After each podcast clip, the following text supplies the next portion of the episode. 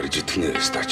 Шүтрихос шүтрихос шүтрихос Тинш тинш тинш тинш Баатар шангар бата гурав нэгэн газар хуурав Бидний сонс олон юм бидний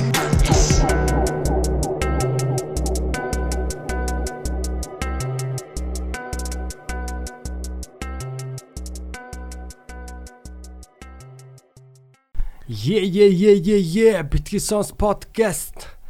Сонс подкастын сайжруулсан дугаар та бүхэнд инхүү хүрэхэд бэлэн болоод байна.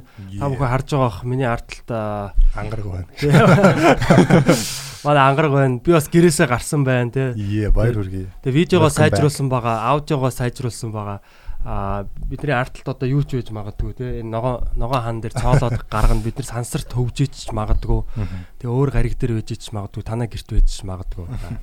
За за тэгээ битгий сонс подкастын 84 үлээ 3 84 дахь дугаар маань эхлэхэд бэлэн болоод байна. Тэгээд та бүхэндээ бас те эрүүл байхыг өрөөй. Одоо яг энэ цаг үед манайхан сайхан те дасгал хөдөлгөөнөө сайн хийгээд хоол ундаа сайн идээд нойроо сайн аваад тийм сайн унтаж амраад бас те ингээд эрүүл байцгаагаарэ. Тэгээд сэтгэл санаагаа тайван тогтун байлгах бол хамгийн чухал байгаа. За өнөөдрийн зочин маань бол их сонирхолтой зочин байгаа. Аа хүмүүс бол те хандгаа гэдэг одоо энэ юугаар нь дүрээр нь бол сайн мэдэх бах.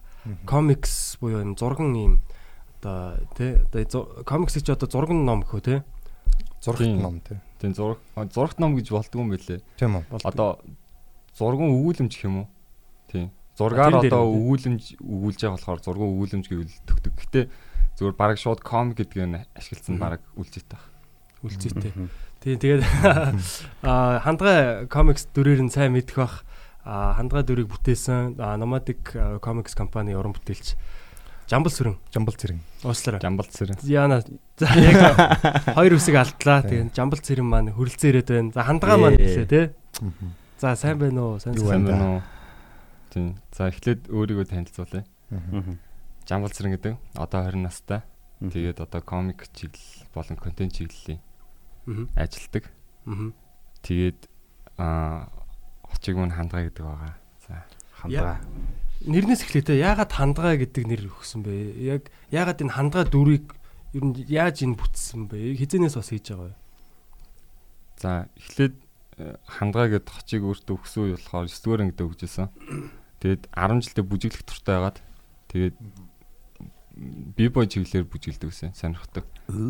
Тэгж жаад нөгөө нэг step up гэдэг кино мэдвэ. Мэддэн штэ. Тэрний 2 3 дээр гардаг гол дүрийн mūс гэдэг байхгүй.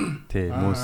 Тийм тэр нь би тэр ахыг одоо биширдэг байгаад Аа. Тэгээд 9 дугаар ангидаа хамтлаг байгуулаа, бүжгийн хамтлаг 10 жилдээ байгуулаа, урлын үзлэгт. Тэгээд бүгдэнд нь нөгөө нэг хоч олж иргээд яг хочтой чухалж би өөрөө гол нь тэр нөгөө хандгаа гэдэг хочоо авах гээд хүмүүс тийм ажил Бусд нь очиг байхад ганцаараа нэг хандгаа гэдэг очтой гадах хэрэг Тийм. айгүй те.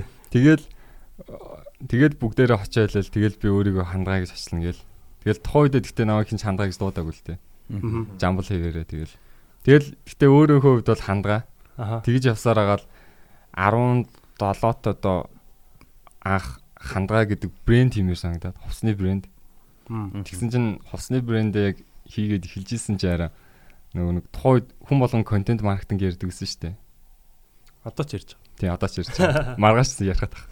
Тэгээд контент маркетинг гэдэг зүйлийг би нэг хүнээс а, сонсоод ойлгоод одоо нөгөө нэг брэндээ сурчлахын тулд контентер дамжуулаад ингээ маркетинг хийдгээд тэнгуүтээ би шалдан шууд хандгаа гэдэг брэнд гарч ирэх нь жоох утгагүй мэн тийг ойлгоод тэгээд брэндээ сурчлах анх зорилгоор уг нь бол нөгөө хандгаа дүрийг гаргаж ирсэн. Анх уг нь бол тийм брэнд хийх чагаад тэгж явж байгаад энэ дүрийн бизнес гэдэг юм руу галтраад байна. Одоо тэгээд яг ямар дүр чиний бодлоор одоо илэрхийлэх хүсэж байгаа дүр нь ямар дүр ер нь? Нүд нь ягаад яг ийм юм? Чи яг нүд зураад байж байгаа шүү дээ. За би ийм нүдийг гаргана гэдэг. Тийм. Нүд нь ягаад ийм юм? Нүд нь одоо энэ дүр маань харах юм бол зүгээр л амар доож өгödür. Амар доож өгödür. Аа. Тэгээд энэ дүр би яг өөр аахгүй. Би 10 жилдээ ингээ амар бүтэж судаг. Тэгээд манай найз төртөл ингээд би лүүсэр байсан мөртлөө айгуу сон тийм ангийнхаа атмаа өдөртэй найзлждаг гэсэн хөвгтэйсэн байхгүй. Тэгэл манай ангийн чинь найз чинь намайг чи чи яахлаар ингээ дандаа уншуулад байна. Нуруугаа тэгшлээч гэл. Тэгэл багш магш бүх хүмүүс л тэгж хэлдэг ус. Тэгэл тэгээд түүнээс идэвлээл яг хандгаач би өөрөө штэ. Тэгээ өөрөөсөө л юм сэтэж дүрээ гаргаж ирсэн. Тэгвэл тэр нэг охины дүр өдөн штэ. Сэхүн үү? Тийм. Яа. Тэр хиний дүр. чанга сэдвэтэй. Тэр их хиддэг тэр хиний дүр. Тэр зүгээр тухайн үедээ би нэг хангааг яг 17 дэх хийж эхлэх- санаагаа болоод Аа. тэгээ яг яг хөгжүүлэх процесс явж байхад нэг охинтой танилцчихсэн. Аа.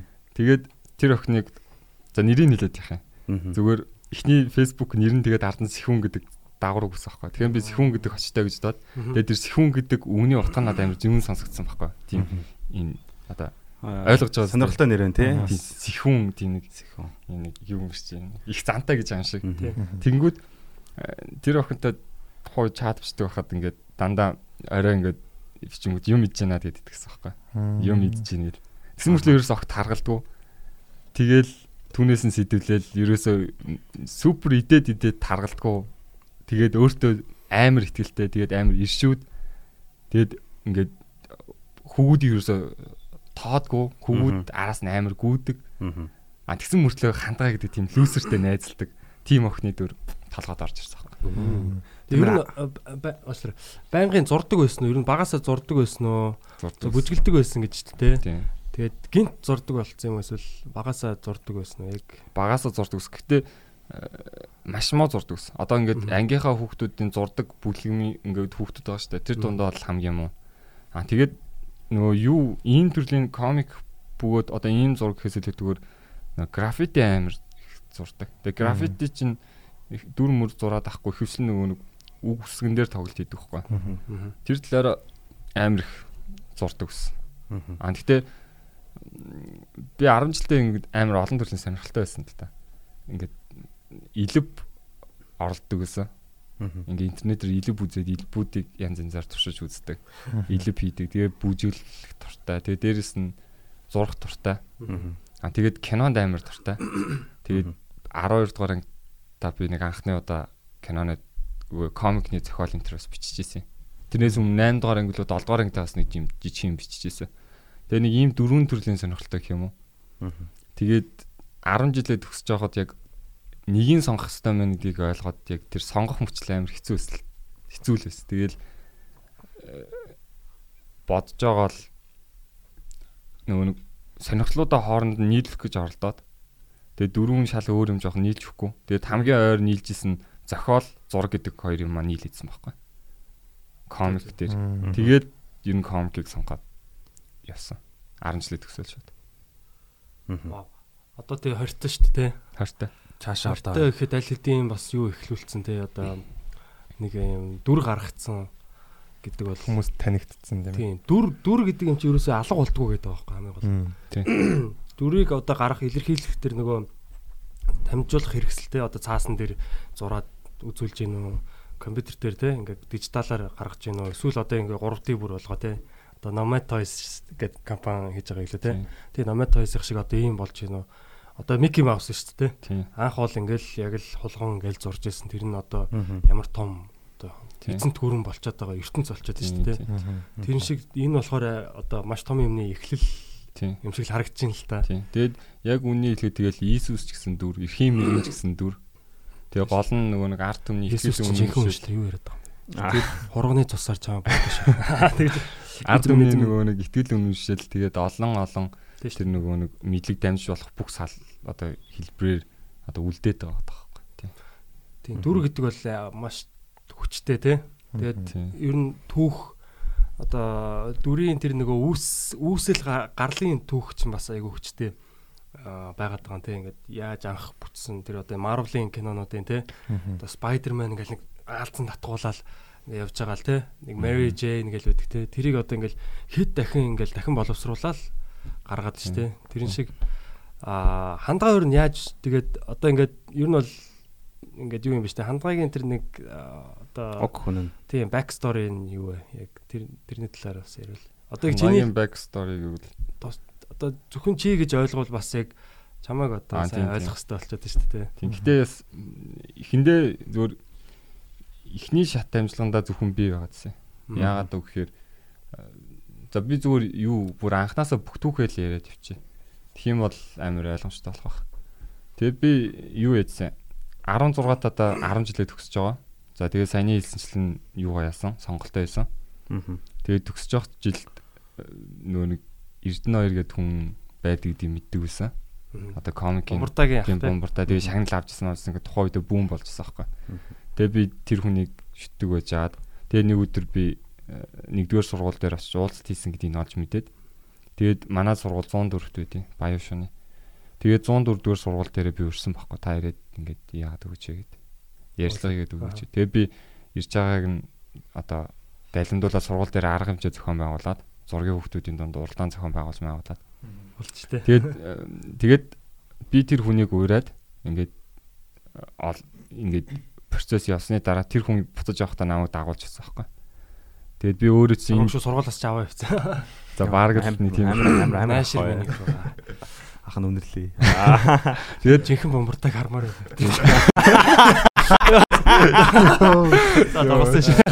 Тэгээд тухайн үедээ нөгөө нэг ком би өөрөө assistant комик сонирх тустай комик энэ чиглэлээр ямаар байна гэд.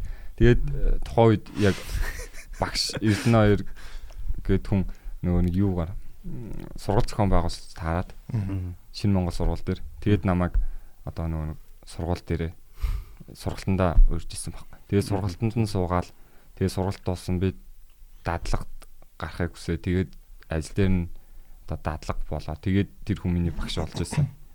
Тэгээд одоо багштайгаа ихний багшийнхаа компанид ихний 2 жил одоо дадлага хийгээд тэгээд 3 дахь жилээс яг үнцэн ажилтан болж гисэн. Яг тэр жилээс би хандааг яг хийж гисэн. Ямар ямар төслүүд орсон юм? Ер нь. Төслүүд яг наача амар хэцүү. Одоо хэцүү ч юм зүгээр гой мөртлөө амар хэцүү юу гэхээр анх орж байхад хамгийн тийм нэг миний талаа мэдхээр миний эхний нэг жил хамгийн хэцүү жил байсан. Бүр бүр хамгийн хэцүү жил байсан. Яг анх орсон тэр эхний өдрөөсөө эхлэе л та те. Яг окей. За Эхний яг өдөр бол гоё байсан. Ягаад тэгэхээр над жоо эрхлүүлээ л анх удаа анх удаа над ингээд миний мөрөөдлийн зүйлс юу гэж. Харандаа. Үгүй. Наач мод мөрөөдөл шүү дээ. А за за. Юу ингэ өгсөн юм? Ширээ. За. Тэгээд урд компьютер. За. компьютер мангарсан дотроо фотошоп ингээ бүх юмтайгаа тэгээ вакам хамгийн гол нь вакам яг тэр нэг зурдаг таблет Аа зүг зүг. тийм. Тэгээд миний мөрөөдөл яг тэр таблет хийсэн Илэртэй байна. харандаа. тэгэл тэр бүх зүйлс юм яг над хамгийн гол өгс багшаа маань өгсөн зүйл болохоор тэр орчин байхгүй. Ерөөсөө л орчин тэгээд хамгийн гол нь миний хажуугаар сууж байгаа бүх хүмүүс яг миний чиглэлийн хүмүүс сууж байгаа. Тэгээд надаас илүү туршлагатай хүмүүс голно тэнгүүд тэр үед эхний нэг өдөр мэдээж гоё байгаа тэгээ явцдаа бол хамгийн хэцүү өдрүүд болдог болсон яагаад гэвэл би ингээд юм хийхийг хүсэж штэ гол нь би компанида юу ч хийж өгч чадахгүй Аа. Эхэндээ юу ч одоо сураагүй ч юм уу яг яг чадварын хувьд бол яг сайн хөгжөөг болохоор Тийм. Одоо ингээд тийм нэг сонир мэдрэмж аавна. Одоо ингээд э, өрөөнд байгаа бүх хүмүүс завгүй ингээд урт уртхан ажиллая гэдэг юм. Харин би нэг тийм газар бөглөөд хийцгүй Нэмэргүй санагдаад. нэмэргүй санаадаа тэгээд тэр нэг газрыг бөглөө суугаад байгаа юм шиг. Тэгээд э, тэгээд тэр үед надад ихний байдлаар янз янзын ажил хийлгэж үзүүлж байгаа байхгүй. Ингээл. Тэнгүүд бүгдийг мэдээж хийж чадахгүй. За чи нэг ийм зураатах гэлтэх Тийм. үү? Эсвэл одоо дүр хөгжүүлээд тэхүү яг одоо хамгийн анх хэрэг хэрээний нэг үлгэр дээр гарах хэрээний дүрийг зураад өгөө. Тэгээд хэрээний дүр зурхын тулд би баг 5 500-а цаас баг худалж байна. Хэрээг 500-а дудаад зурсан баха. Тэгээд тэгээд янз янзын бусад хүүхлийн киноны дүрүүдийг дөөрэж хуул зурж юмар зурж. Тэгээд хамгийн гол нь тэгээд үр дүн гараагүй. Би яг хэрээгээ зурч чадаагүй. Тухай үед. Тэгээд ягаад чадаагүй юм? 500 удаа зураад тэгээд эсвэл гологдсон гэж э, юу л юм бэлээ. Хүн би тухай үед багш надад зөндөл хэлдэг ус.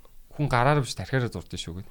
Би тэр үед 500 удаа зурхтаа тархиараа зураагүй гараараа зурсан байгаа байхгүй.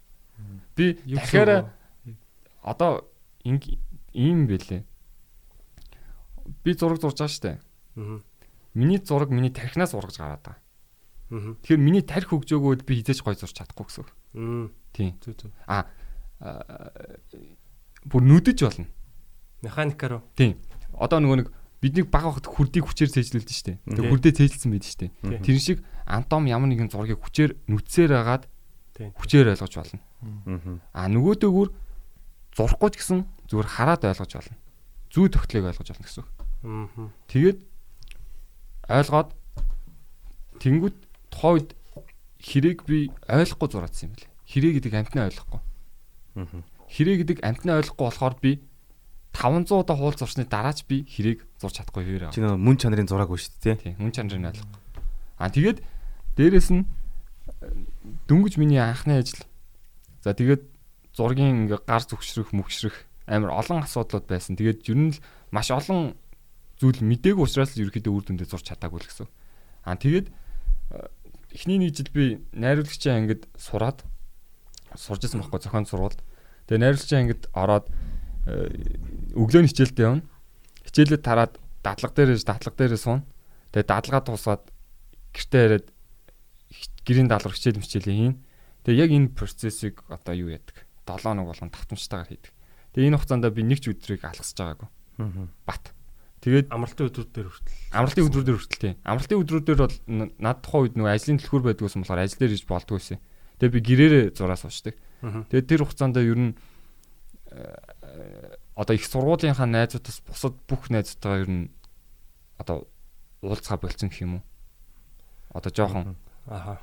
мэдгүй яагаад ч юм уу Тусгаарлалтанд орсон шүү дээ. тийм яагаад ч юм уу тухайн үедээ би миний нөгөө нэг хүсэл ирмэлзэл энэ зүйл дээр ингээд илүү хүсээдсэн болохоор өөр бусад зүйлсийг ингээд Сонирн биш те? тийм сонирн биш хаа болоод энэ дээр илүү төвлөрсөн. 17 таа байсан мэт. 16 тайсан. 16 таа. Йоо. Тэгээд 16 таа хүүхдүүд тэгэж Мэдгүй амар ууртай хөхтэй Үгүй, байна. тэгээ найзуудаасаа ингээд бүр сал одоо тусгаарлаа те. Тэгэж орно гэдэг бол бас айхтар юм тийм. Тэгээд энэ гол нь ингээд юу юм бэлээ. За хүн болгон биш л те. Гэтэ ерөн зүгээр надтай төстэй ямар ч хүн байсан яг өөрийгөө сул дараа гэдгээ мэдрэх тэр яг орчинд байгаа хүмүүсээс хамгийн доор байгаа байгаагаа мэдэнгүүтээ яадаг вэ гэхээр бүх юмыг мартаад зүгээр дээшээ гарахыг л тэмүүлт юм л. Аа тэгээд э, тэгэд миний нэг төгжөө мултарч ирсэн эхний нэг жил нэг төгжөө мултарч ирсэн үе байдیں۔ Тэр нь юу байсан бэ гэхээр би өөрийгөө 10 жил амар мундаг хөвгт гэж бодогсон байхгүй. Ингээд олон төрлийн авьяастай. Яг би хичээлдээ бүр амар муу. 9 дугаар ангидаа бүр улаан шогны доогоор ороод сургуулсан хасагдаа өөр сургуулсан шилж мэлжсэн.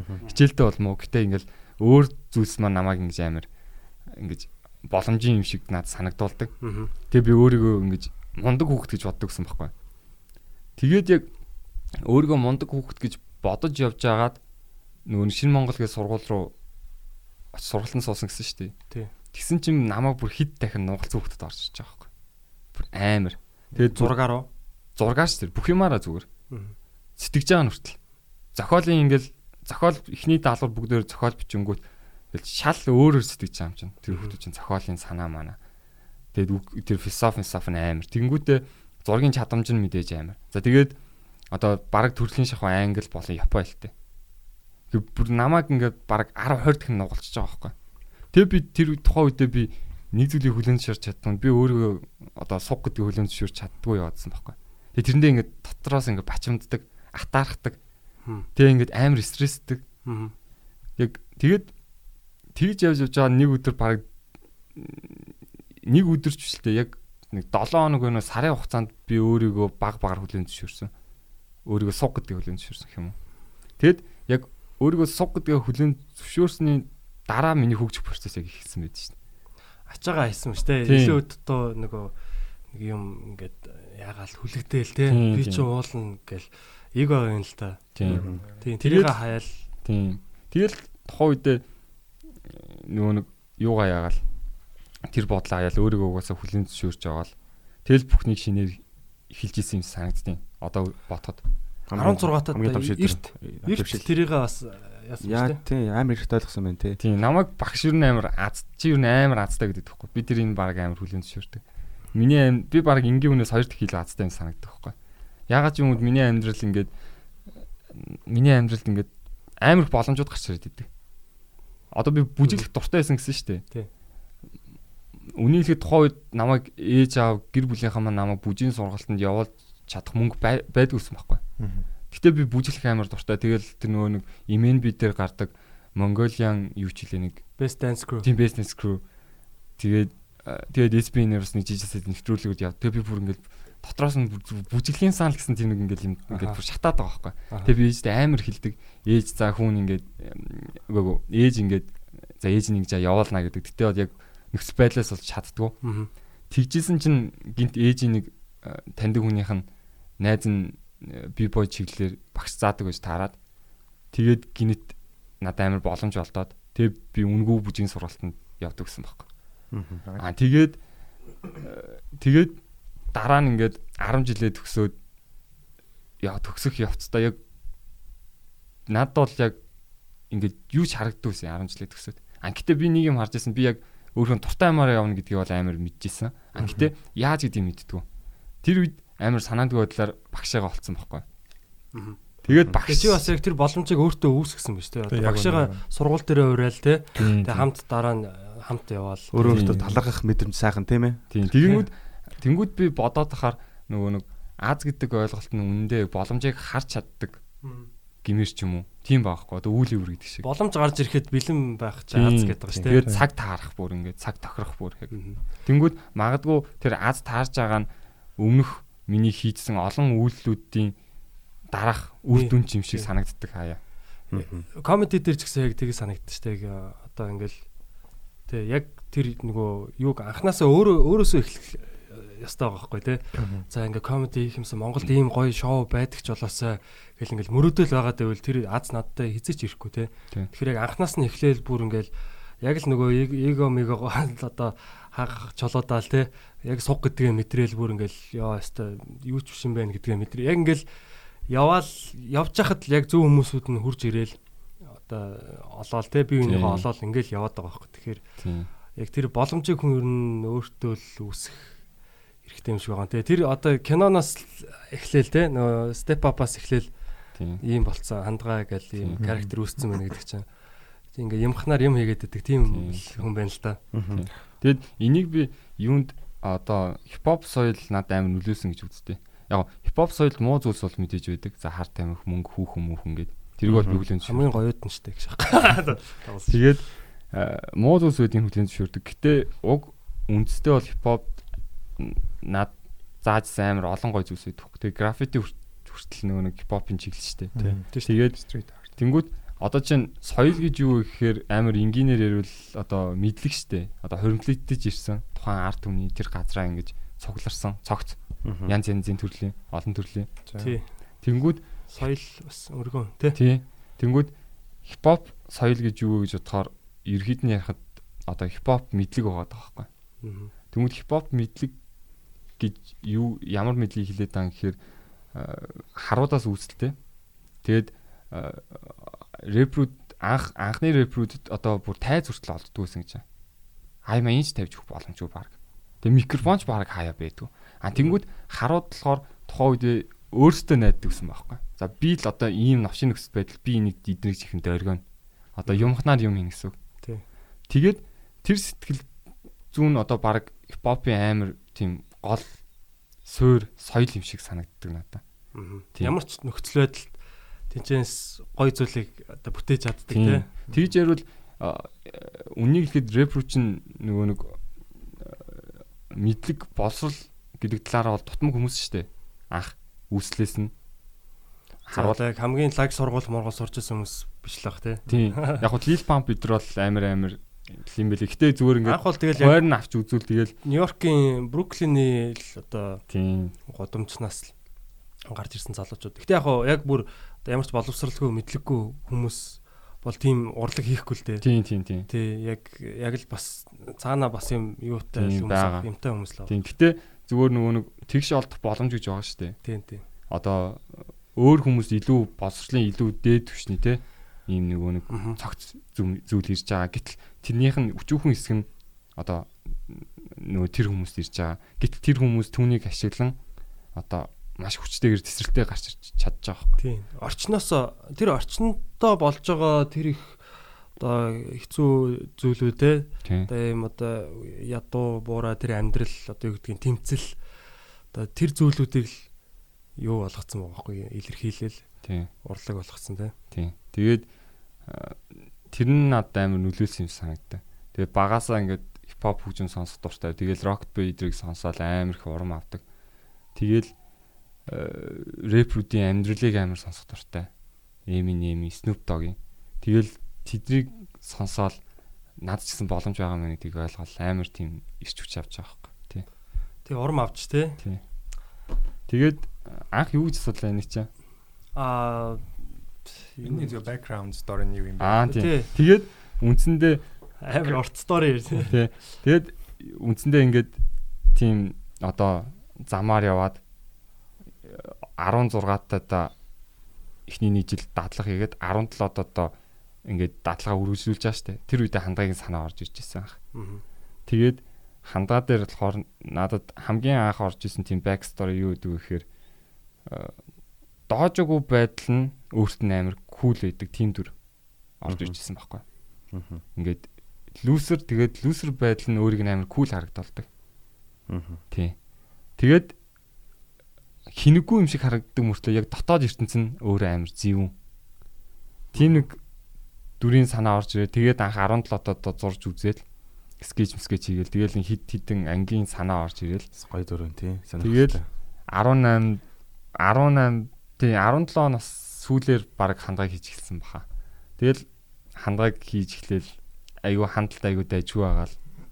Тэгээ юнтэлээс хамгийн анх хамтарч ажиллах санал орж ирсэн. Тэгэл тухай чинь миний хувьд бол бүр ингээд амар том мэдээ. Тэгэл компанийнхтай компанийнхаа хүмүүст хэлсэн чинь ингээ продюсерлаад үгүй интервью тэгээ ярилцаад тэгээд анх хамтарч ажиллаад тэгжиж би нөгөө нэг компанид үнцэн ажилтан болж исэн.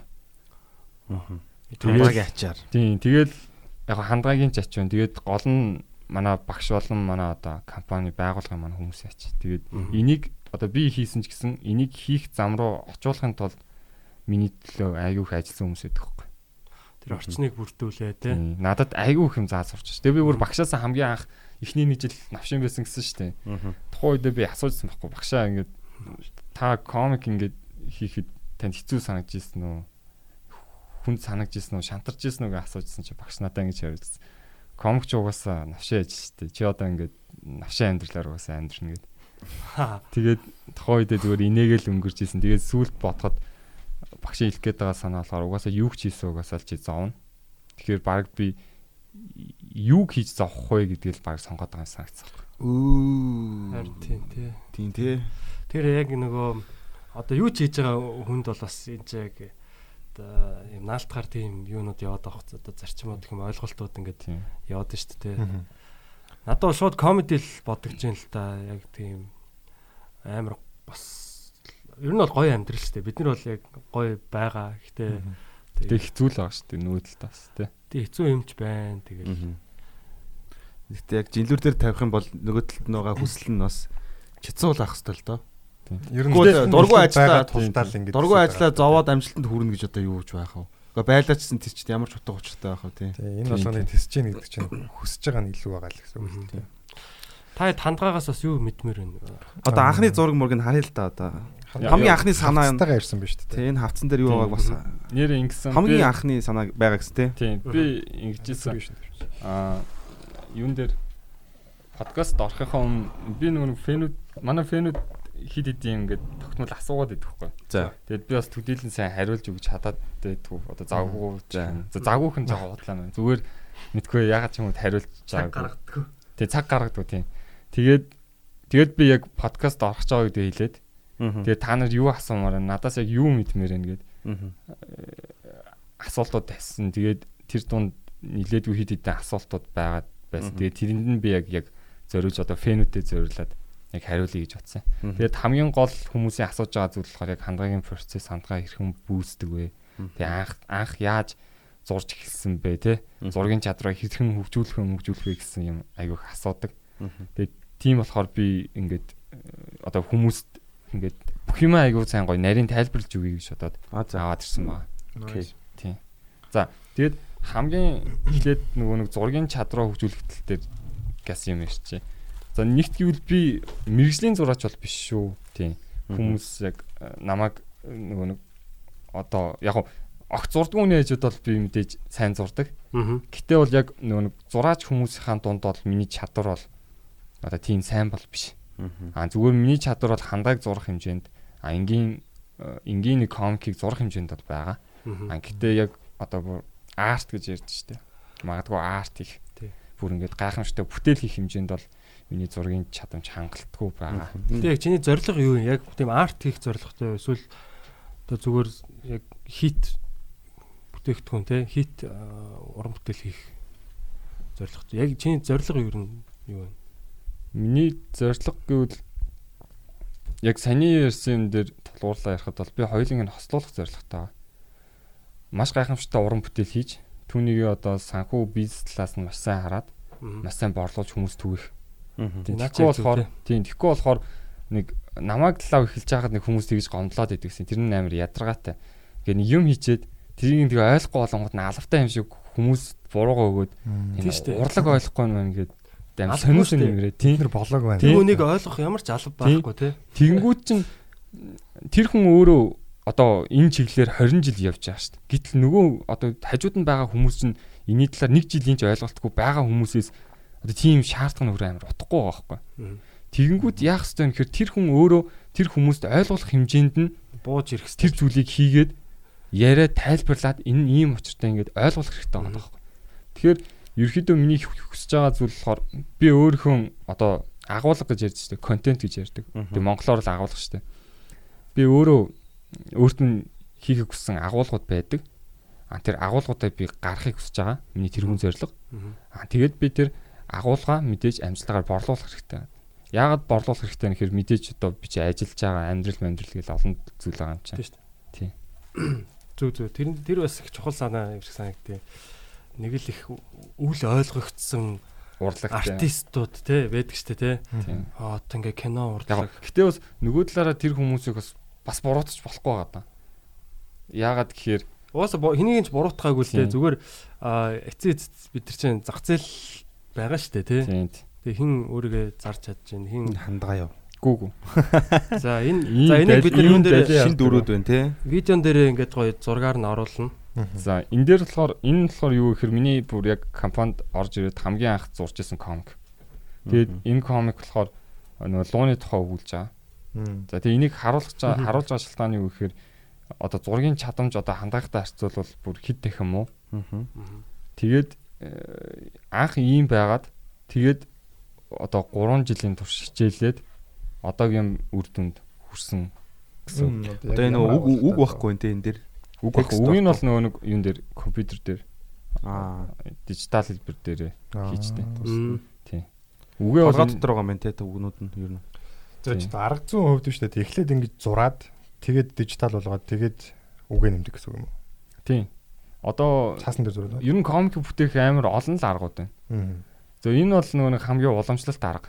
Яадаг вэ гэхээр эхлээд гараараа зураад бүр хамгийн анх бол гараараа зураад дараа нь гараараа будаад баг үгийн ч баг гараараа бичих шахан болоо. Тэгээд тэрийгэ баг хөвлөхгүйгээр ингээд талкац вэгээр ингээд нааж маад ч юм уу.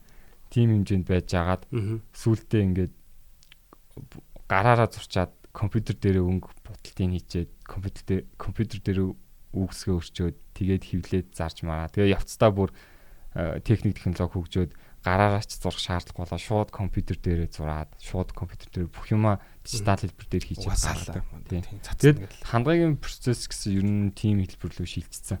Тэгээд ер нь бол тэгээд хүмүүс ингээд хэлэхэд 3 жилийн хугацаанд одоо ийм одоо ийм байдлаас хангаа хүртэл ингэж ууггүй зурвал одоо хөгжиж болно. А гэхдээ би тийм амар бол яагаагүй. Одоо бүр тэгж амар их антом судлаад тийм зургийн дадлагны хийгээг байхгүй. Өөр олон төрлийн бас бусад ажлууд зөндөө хийсэн болохоор яг бүр зураг дээр сайн төвлөрч э, одоо ажиллаж байгаагүй гэсэн. Тэгтэл энэ хэмжээнд хөгжиж байгаа юм чинь яг бүр зургийн дагуу 3 жилийн дотор ингээд яг төвлөрөөд ажиллах юм бол бүр энэс хит ихэн давсан үр дүн гарч ирэх боломжтой. Тэгээд залуучууд нөгөө нэг хүмүүс нөгөө нэг их асуудаг зүйл нь одоо хэр хугацаанд хурдан зурдаг болох вэ, морлох вэ, тэ? Хэр хугацаанд одоо ингэ Хурд төссөн хүмүүс. тийм одоо яавал гой зурдаг болох вэ, молох вэ гэдэг амар асуулт суугаад байдаг. Тэрнийх нь хариулт нь л ерөөсөө л энэ. А ууггүй хичээвэл бүр нэг жилийн дотор ч та хөгжиж болно. А хэрвээ Авьяас хэрэг чухал бай. Ухаанаараа зурвал бас. авиас нэг чухал биш баха. Ингээ- ор тас авьяасгүй. Гэтэ үнэхээр авьяас Байснаас бол дээр. амар авьяастай хүмүүс байдаг шүү дээ. Тийм тийм. Зурганд бол. Авиас одоо ингэн гэсэн үг. Авиас бол хурд дээр л харагддаг юм билэ. Би нэг хүнтэй зэрэг суугаад хоёлоо бид хоёр зэрэг зураад эхлэн штэ. Аа. Тэр хүн илүү надаас хурдтай ил- ойлгоод илүү хурдан байвал тэр хүн надаас илүү авиастай л байна. Авиастай байна л гэсэн. Би бас юм тэгж ойлгохтой шүү дээ. Ер нь юмыг хурдан ойлгодог. Тийм. Юмыг хурдан ойлгонгуудаа тэр ойлгосон юм а бас лаг илэрхийлж чаддаг тий. Тийм. Одоо ямар нэгэн тийм торох юмгүйгээр Тийм. Гоё чөлөөтэй илэрхийлж чадчихээн гэдэг чинь маа шууд хараад юмыг ойлгоод яг тэрийг ойлгосон шиг гоёор урнаар илэрхийлж байвал тэр бол авьяас. Гэтэ хүн тэр авьяас нээр барддаг юм шиг юм аа. Тэ авьяаслаг монголчууд тэр тэгээд нөгөө авьяаслаг монголчуудаас гарсан уран бүтээлч тэр нь ихэнх нь тэгэл байдаг шүү дээ. Яг одоо энэ зах зээл дээр уран бүтээлээ явьж байгаа хүмүүс нь хэд байгаа юм те. Тэгээ яг авьяас гэдэг бол яг хөө мэдээж би бол ор тас байхгүй байж болохгүй гэж бодод байгаа. Тийм тийм. А тэгтээ тэрнээс хамаагүй чухал нь бол яалтчгүй тэр нүдэх суух Зөв зөв. За дараагийн утас зэрэгүүлэх байд лээ.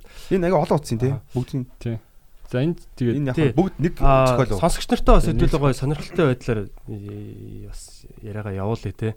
Хандгаа тэгээд юу жамбал цаашаага одоо за 20 таа байж. Мгм. 30 таада чи юу хийцэн бэ гэж бодож байна. Өштэй дээ. Яг э, нөгөө нэг салбараа одоо энэ чиглэлийн салбарыг бүтээлч хүмүүсийн салбарыг за тэр дундаа яг энэ комикс анимашн чиглэл рүүгээ одоо э, чиглэсэн энэ салбарыг яг бүтээлч соёлыг бий болгосон байх ялаа гэж байна. Чиний одоо харж байгаагаар одоо салбар чи ямар хөө бүтцтэй байна ер нь. Салбар яаж харагдчих чиний нүдээр. амар гоё харагддаг. Аа зүгээр одоо бол нөгөө нэг дөнгөж эхэл- эхэлж байгаа. Тийм. Одоо жишээ нь манай багш бүр амар заяа. Бүр ингээд аимшигтай ингээд анх ингээд контентын комик хийн гэж ингээд хүмүүс ингээд нэг сонин ингээд нэг харь гариг амтан шиг хардаг гэсэн гэж байгаа. Тийм. Тэнгүүд э, тэр үеиг бодвол одоо мэдээж амар гоё. Хамаагүй хүмүүс ингээд боломжтой болж байгаа. Тэгээ ойлголт сайтай болсон. Аа тэнгүүд одоо болохоор миний харж байгаагаар юу вэ гэхээр э, хид хідэн зүйлсийг бид нэр системчилж чадах юм бол биднэрт амар их боломж байгаа юм санагддаг. За юу гэж тэмчлэх вэ? Одоо багийн ажиллагааг. Одоо комик нь үндсэндээ нөгөө нэг шууд утгаараа багийн ажиллагаа. Тэгээд багийн ажиллагаа хөгжихгүй бол одоо нэгсэндээ би одоо ингээл ганцаараа хандгааг хандгаа гэж явсаар байгаа л магадгүй 30 40 хүрээд миний нөгөө нэг э, юу хурд саарна. Тэр хурдыг маань нэмэгдүүлэхэд бол баг гэдэг зүйл байгаад байгаа байхгүй. Чи одоо баг бүрдүүлж байгаа юу? Баг бүрдүүлж байгаа намайг орж иж явах ч угаасаа баг байсан. А гэтээ хандааг эхний 2 жил би ганцаараа хийжсэн. Аа. Эхний 2 жил одоо сайхны хүртэл гэсэн үг шүү дээ. Аа. Тэгээд ганцаараа хийж агаад энэ жилээс одоо энэ дээр хандгаа дээр багаараа ажиллаж эхэлж байна. Аха. Багийнхаа бүрэлдэхүүнүүдийг ярил бас сонирхолтой юм уу? Юу юун дээр ямар хүмүүс ажилладаг юм ч гэдэг юм уу? Ааха. За багийн бүрэлдэхүүн бол манай компанид ч одоо нэг м production баг гэвэл 6 хүн байгаа. Аа. Будааж тэгээд Будаач. тийм буд- будалт хийдэг хүн. Тэгээ нэг аниматор Юу хийдэг гэсэн үг? одоо хөдөлгдөг. Хөдөлгөөн. Тийм хөдөлгөөн. Аа тэгээд дизайнер. Тэгээд тэгээд хоёр нөгөө нэг дадлага хийж байгаа залуу. Тий. Энэ хоёр маань болохоор одоо дөнгөж 10 жилийн төгсөөд орж ирээд яг одоо миний 3 жилийн өмнөх процесс дээр явж байгаа хоёр залуу байгаа. та. За тэгээ ийм багийн бүрэлдэхүүнтэй. Тэгээ бид нар бол одоо зохиол үндсэн санаан дээр багаараа бөөндөө сууж одоо одоо энэ системс эхэлж ажиллаж байгаа. Тэгээд гэхдээ багаараа ажилдаг ч гэсэн үндсэн нөгөө юуг авч явах хүн үргэлж байх нуруу. Гол нуруу байх хэрэгтэй. Тэгээ гол нуруугаа мэдээж би өөрөө хийж байгаа. Тэгээд гол нурууг нуруугаа би өөрөө хийгээд үлдсэн багийнх маань надад дэмжлэг болж ингэж тусалцаа маягаар ажилдаг. Одоо тэд яг том төсөлтэй том ажлыг хийхэд тулд яалтчгүй бол баг бүртгэхээс өөр аргагүй шүү дээ. Тийм. Контент хүчтэй. Тэгээ одоо нөгөө аа яг ийм нэг нэг ийм уран бүтээл яг нөгөө дарах дарахтууд бас тэгдэм байна л да. Ягаад нөгөө даргангийн ийм одоо дарах Хийц, дарахчул тийм хөгдсөн гэхээр яг тэнд очиж одоо дээр үес ч юм уу те дарах дарахчул очиж тэнд одоо төвлөрч ингэж хоорондоо өрсөлдөж ч юм уу те ингэж хамтарч ажилтдаг байсан баг. Тэгэнгүүт би нэг нэгнийгаа ингээ хөгжүүлээд ингээ явдаг. Тэр нэг тийм яг юм хүрээлэлтэй үүсэх хэрэгтэй баг. Монголын одоо энэ ингээл би бас ингээл инстаграм дээр ингээл харж ах зурдаг залуучууд те гоё анимашн ч хийж гин те зурж гин одоо янз бүрийн ингээл юм хийж байгаа. Ер нь хэрэг ер нь чиний барагцаагаар хідэн хүн ер нь яг энэ салбарт байгаа. Яг ажиллаад идэвхтэй ажиллаж байгаа. Уран бүтээлийн салбар. Сайн мэдгүй нэ нэг 20 гаруй л байх. Гэтэ би бүр яг бүр нэг тийм бүрэн сайн мэдгүй л байгаа даа. зүгээр үндсэндээ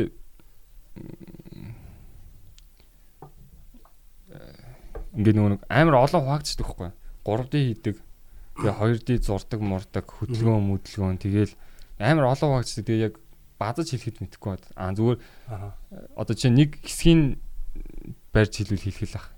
Одоо нэг 2D ч юм уу 3D-гээр нэг тэр хэмжээний хүмүүс ажиллаж байгаа юм ажиллаж байгаа гэдэг Бид нар яг нэг л баг болох хэвээр юм шиг санагдаад байна тий.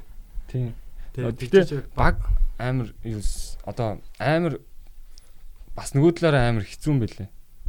ойлголцоод байна. Ойлголцоос гадна ингэдэм бэлээ. Аа багаараа ажиллах хэрэгтэй болонгууд одоо хүн болгон ухамсартайгаар өөрхөн эгог бас тодорхой хэмжээнд дардаг байх шаардлага гарч ирдэг. Аа тэгээ баг дээр хамгийн түрүүнд тулгамдаг асуудлууд юу вэ гэхээр багаар ажиллах үед тодорхой хэмжээний 80 одоо нийт хүмүүсийн 20% ч юм уу ингээд э, чөлөөтэй ажилдгүү. Ингээд одоо бөөндөө ингээд санаагаа ярилцсан шүү дээ. Тэнгүүд зарим хэсэг бүлэг хүмүүс ингээд санаагаа одоо илэрхийлдэг. Одоо илэрхийлэхээс айдаг ч юм уу, санаа зовдөг ч юм уу. Тим асуудууд үүсдэг. Аа тэнгүүд тэр нөхцөл байдлыг хэрхэн алга болох вэ? Яаж багийн хүмүүс бие биендээ одоо юунаас айхгүйгээр санаа бодлоо шууд чөлөөтэй илэрхийлэх хүм илэрхийлэхгүйгээд амар тийм асуудалд аягүйх гарч ирдэг.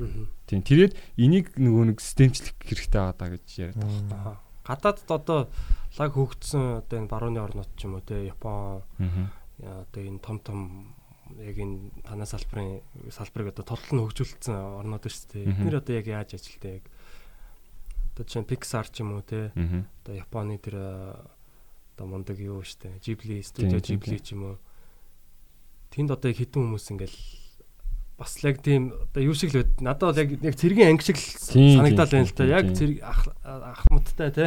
Тэгээд цэргүүд ингээл зураал зарим нь юу игээл ингээл ажлыг салгаж аваад хийдэг. Одоо контент хийж ийн гэдэг нь хүний зүрх сэтгэлийг дайлаар морж ийн л гэсэн үг шүү дээ бараг. Тийм. Наач гоё юу гэнэ. Тэнгүүд Дайлаа. би одоо гадны юг сайн мэд мэдгүй яг үнэлээд. Компани бодсон. А гэтээ би Pixar-ыг тодорхой хэмжээнд гадарлаж байгаа. Яагаад тэгэхээр Pixar-ын нөгөө нэг номыг уншижсэн. Аа. Саяхан жилийн өмнө нэг уншсан. А тэгээд тэр номон дээр ажлын процесс юу байгаад байна гэхээр хэрхэн бүтээлч байх, хэрхэн багийн ажиллагаа сайтай ажиллах вэ гэдэг нь хамгийн ихэнд юу шаарддаг вэ гэж харсан чинь ерөөсөө тэр чөлөөт байдал. Pixar данх ийм урч ирээ байсан юм байна л да. Тэгээ гол руугаа суух тусам хүмүүсийн яриа нөгөө нэг аюу тийм сайн байдаг. Тэгээ зах цуудаг хүмүүс болохоор нөгөө хол байдаг болохоор Ярианд оролцож чаддгүй. Тэгээд нөгөө гол хүмүүсээр ярианд оруулахын тулд ингээд номер өгчдөг. Тэгээ баг ингээд зах давсан номер авсан хүн өөрийгөө одоо хэрэггүй нэг нэг нэг мэдэрдэг. Тим ширээ. Аа тэгээд Албаар тэгж хийжсэн юм уу те? албаарч биш зүгээр л анхандаа зүгээр дөрвөлжин ширээ тавьсан. Гэсэн чинь тэр ширээн тийм нөхцөл байдал үүсгэсэн. Тэгээ Эд Катмал гэдэг хүн тэр ширээг гаргаад оронд нь дугуй бөөрхөн ширээ оруулж ирсэн юм лээ. Аа тэгээд ширээ ширээг бөөрхөн ширээ оруулж ирсэн ч гэсэн нөгөө нэг өмнөх асуудал бол бүрэн мэдээж шийдэгдээгүй. Аа гэхдээ өмнөхөөсөө өмнөхөө удаа процесс баг багаар ингээд өөрчлөгдчихсэн. Аа тэгээд ингээд нөгөө нэг ирэм дараал гэдэг зүйл одоо байхгүй болоод хүн болгон одоо ирэх ирэх гэнэ нөгөө нэг тэгш эрэхтэй болоод ирэнгүүт Артур хааны нөгөө дугуй ширээ тийм тэнгүүд ингээд хүмүүс ингээд айхгүй хинээс айхгүй өөрсдөө чөлөөтэй илэрхийлдэг болж ирсэн гэж. Мгм. Тэгээд Ядаж нэг хол юм шиг санагдсан. тийм тэгээд тэгээд энэ эрх чөлөөт байдлаас үүдэн одоо тэр бүтээл сэтгэлгээний их ундрах үүсэж байгаа. Яагаад яагаад ийм үүсэж байгаа гэхээр бүтээлч байна гэдэг нь нэг үгээр бол юунаас яахгүй ямар ч тэнэг санаа байсан түүнийг зоригтой хэлж чадах нь өөрөө бүтээлч байдал байгаа байхгүй. Одоо ингээд одоо ингээд шин санаа үргэлж хэврэг байдаг. Хизээч гоё байдаг. Түүхий те. Тий түүх юм маш түүх юм. Түүнийг чи хөгжүүлэх хэрэгтэй байдаг байхгүй. Тэнгүүд ихэнх дийлэнх тохиолдолд хүмүүс нөө шин санаа гаргаж чи шин санаа нь нөө хэврэг учраас гарч ирэнгүүт нь зүрлээ алгацчихгүй гэж яагаад тэгээд ингээд дарчдаг байхгүй. Тэгээд дараад тэнгууд жишээ нь хайрцагт байгаа юм шиг битгий сэтг гэж хэлэхэд хүртэл тэр хүн зүгээр хайрцаг сэтгээд байгаа байхгүй. Тэгж хэлэх тусам баг. Хайрцагнаас гар гэхэд нэг яалч хайрцаг бий болгоод Тийм. Тэгэж хэлэх нь Тийм. Оронд нь дихгүйгээр л зүгээр л тэр хүн чөлөөт орчинд орж исэн санаагаа яарахгүйгээр санаа инээс санаа зовхгүйгээр чөлөөтөө тайван байдлаар зөв гудамжинд алхаж байгаа юм шиг байдлаар бодож төсөөлөөд тэрийг зүгээр шууд чөлөөтөө илэрхийлэх. А тэр нь муу санаа гэж болно. Хүмүүс шүүмжлэж болно. А тэгтээ түүнийг хүн дээр тусахгүй байх. Тэрийг ингээл аа за энэ муу санаа байсан мэнийдийг ойлгоод дахиад дараагийн санаагаа бодож олох. Тийм нэг эрүүл харилцаа үүсчиж одоо бидний тэр нөгөө бүтээлч байдал тэгээд багийн хамтын ажиллагаа хэмцлэн олон нөгөө нэг гайхалтай зүйлс бий болох юм шиг. Гэтэ үний хэрэг дээр миний ярьж байгаа зүйл одоо нэг ном уншсан тэгээд нэг 3 жил энэ чиглэлээр явсан хүний л туршлагаар ярьж байгаа учраас одоо мэдгүй зүйлс бөгөөд нөгөө нэг э, одоо алдаа оноотой зүйлс амар олон байгаа гэж бодож байна. Тэгээ гол нур нь бол зүв байна л гэж бол би хэлнэ. Ягаад тэгэхээр нөгөө хүний нууцыг яриулахын тулд хүний нууцыг хадгалдаг гэдэг нь тодорхой байх хэвээр. Хоёрдугаарт ямар ч тийм тэр хүнийг шүүж байгаа юм шиг байдал үзүүлдэг байхгүй. Яг тхиим бол хүнд ихтгэлцэл төрөөд өөрийнхөө юм ингэж чөлөөтэй ярьж өгдөг. Тэнгүүд одоо яг уран бүтээлчдийн жишээн дээр яг нэгнийхээ санааг ингээд амар тийм шоолдог ч юм уу те. Яг ингээд илт хийгээд идэг ч юм уу. Тиймэрхүү юм байвал нөгөө нь өөрийгөө жоохон бариад авах бах. Гэхдээ одоо яг уран бүтээлч дотор янз бүрийн хүмүүс байгаа бах. Тэгээд бүгд яг тийм сэтгэл зүйч чигтэй шүүхгүй байна гэж байхгүй шүү. Тэгэхээр яг өөрөө тийм дархлаатай байх нь зөв юм байна л да. Тийм. Тэгээд гол нь энийг нөө систем гэж яриад байгаа байхгүй. Манад компанид хүмүүс орж ирнэ. Бид нэр тэр хүнийг одоо эрүүл болох тэр системээр гүйлэх хэрэгтэй. Тий. Хүн хүн болгон те. Хүнээр хүн хийн. Тийм. Одоо ингээл Хинтээ бол нэг түүхийн гурил орж ирж байгаа шүү. Тэр чинь сайхан гурилыг Тэгээ олох ямар байна тэрэндээ л унсан шүү дээ. соёл тогтоох хэрэгтэй байна л да. Яг тэр санаагаа чөлөөтэй явдаг. Танаа одоо яг тэр нөгөө байгууллага хамт олонд одоо чөлөөт одоо уран бүтээлч залуучууд сонсож байгаа бах те. Нэгдий одоо орой гэх юм бол ер нь нээлттэй байд юм уу?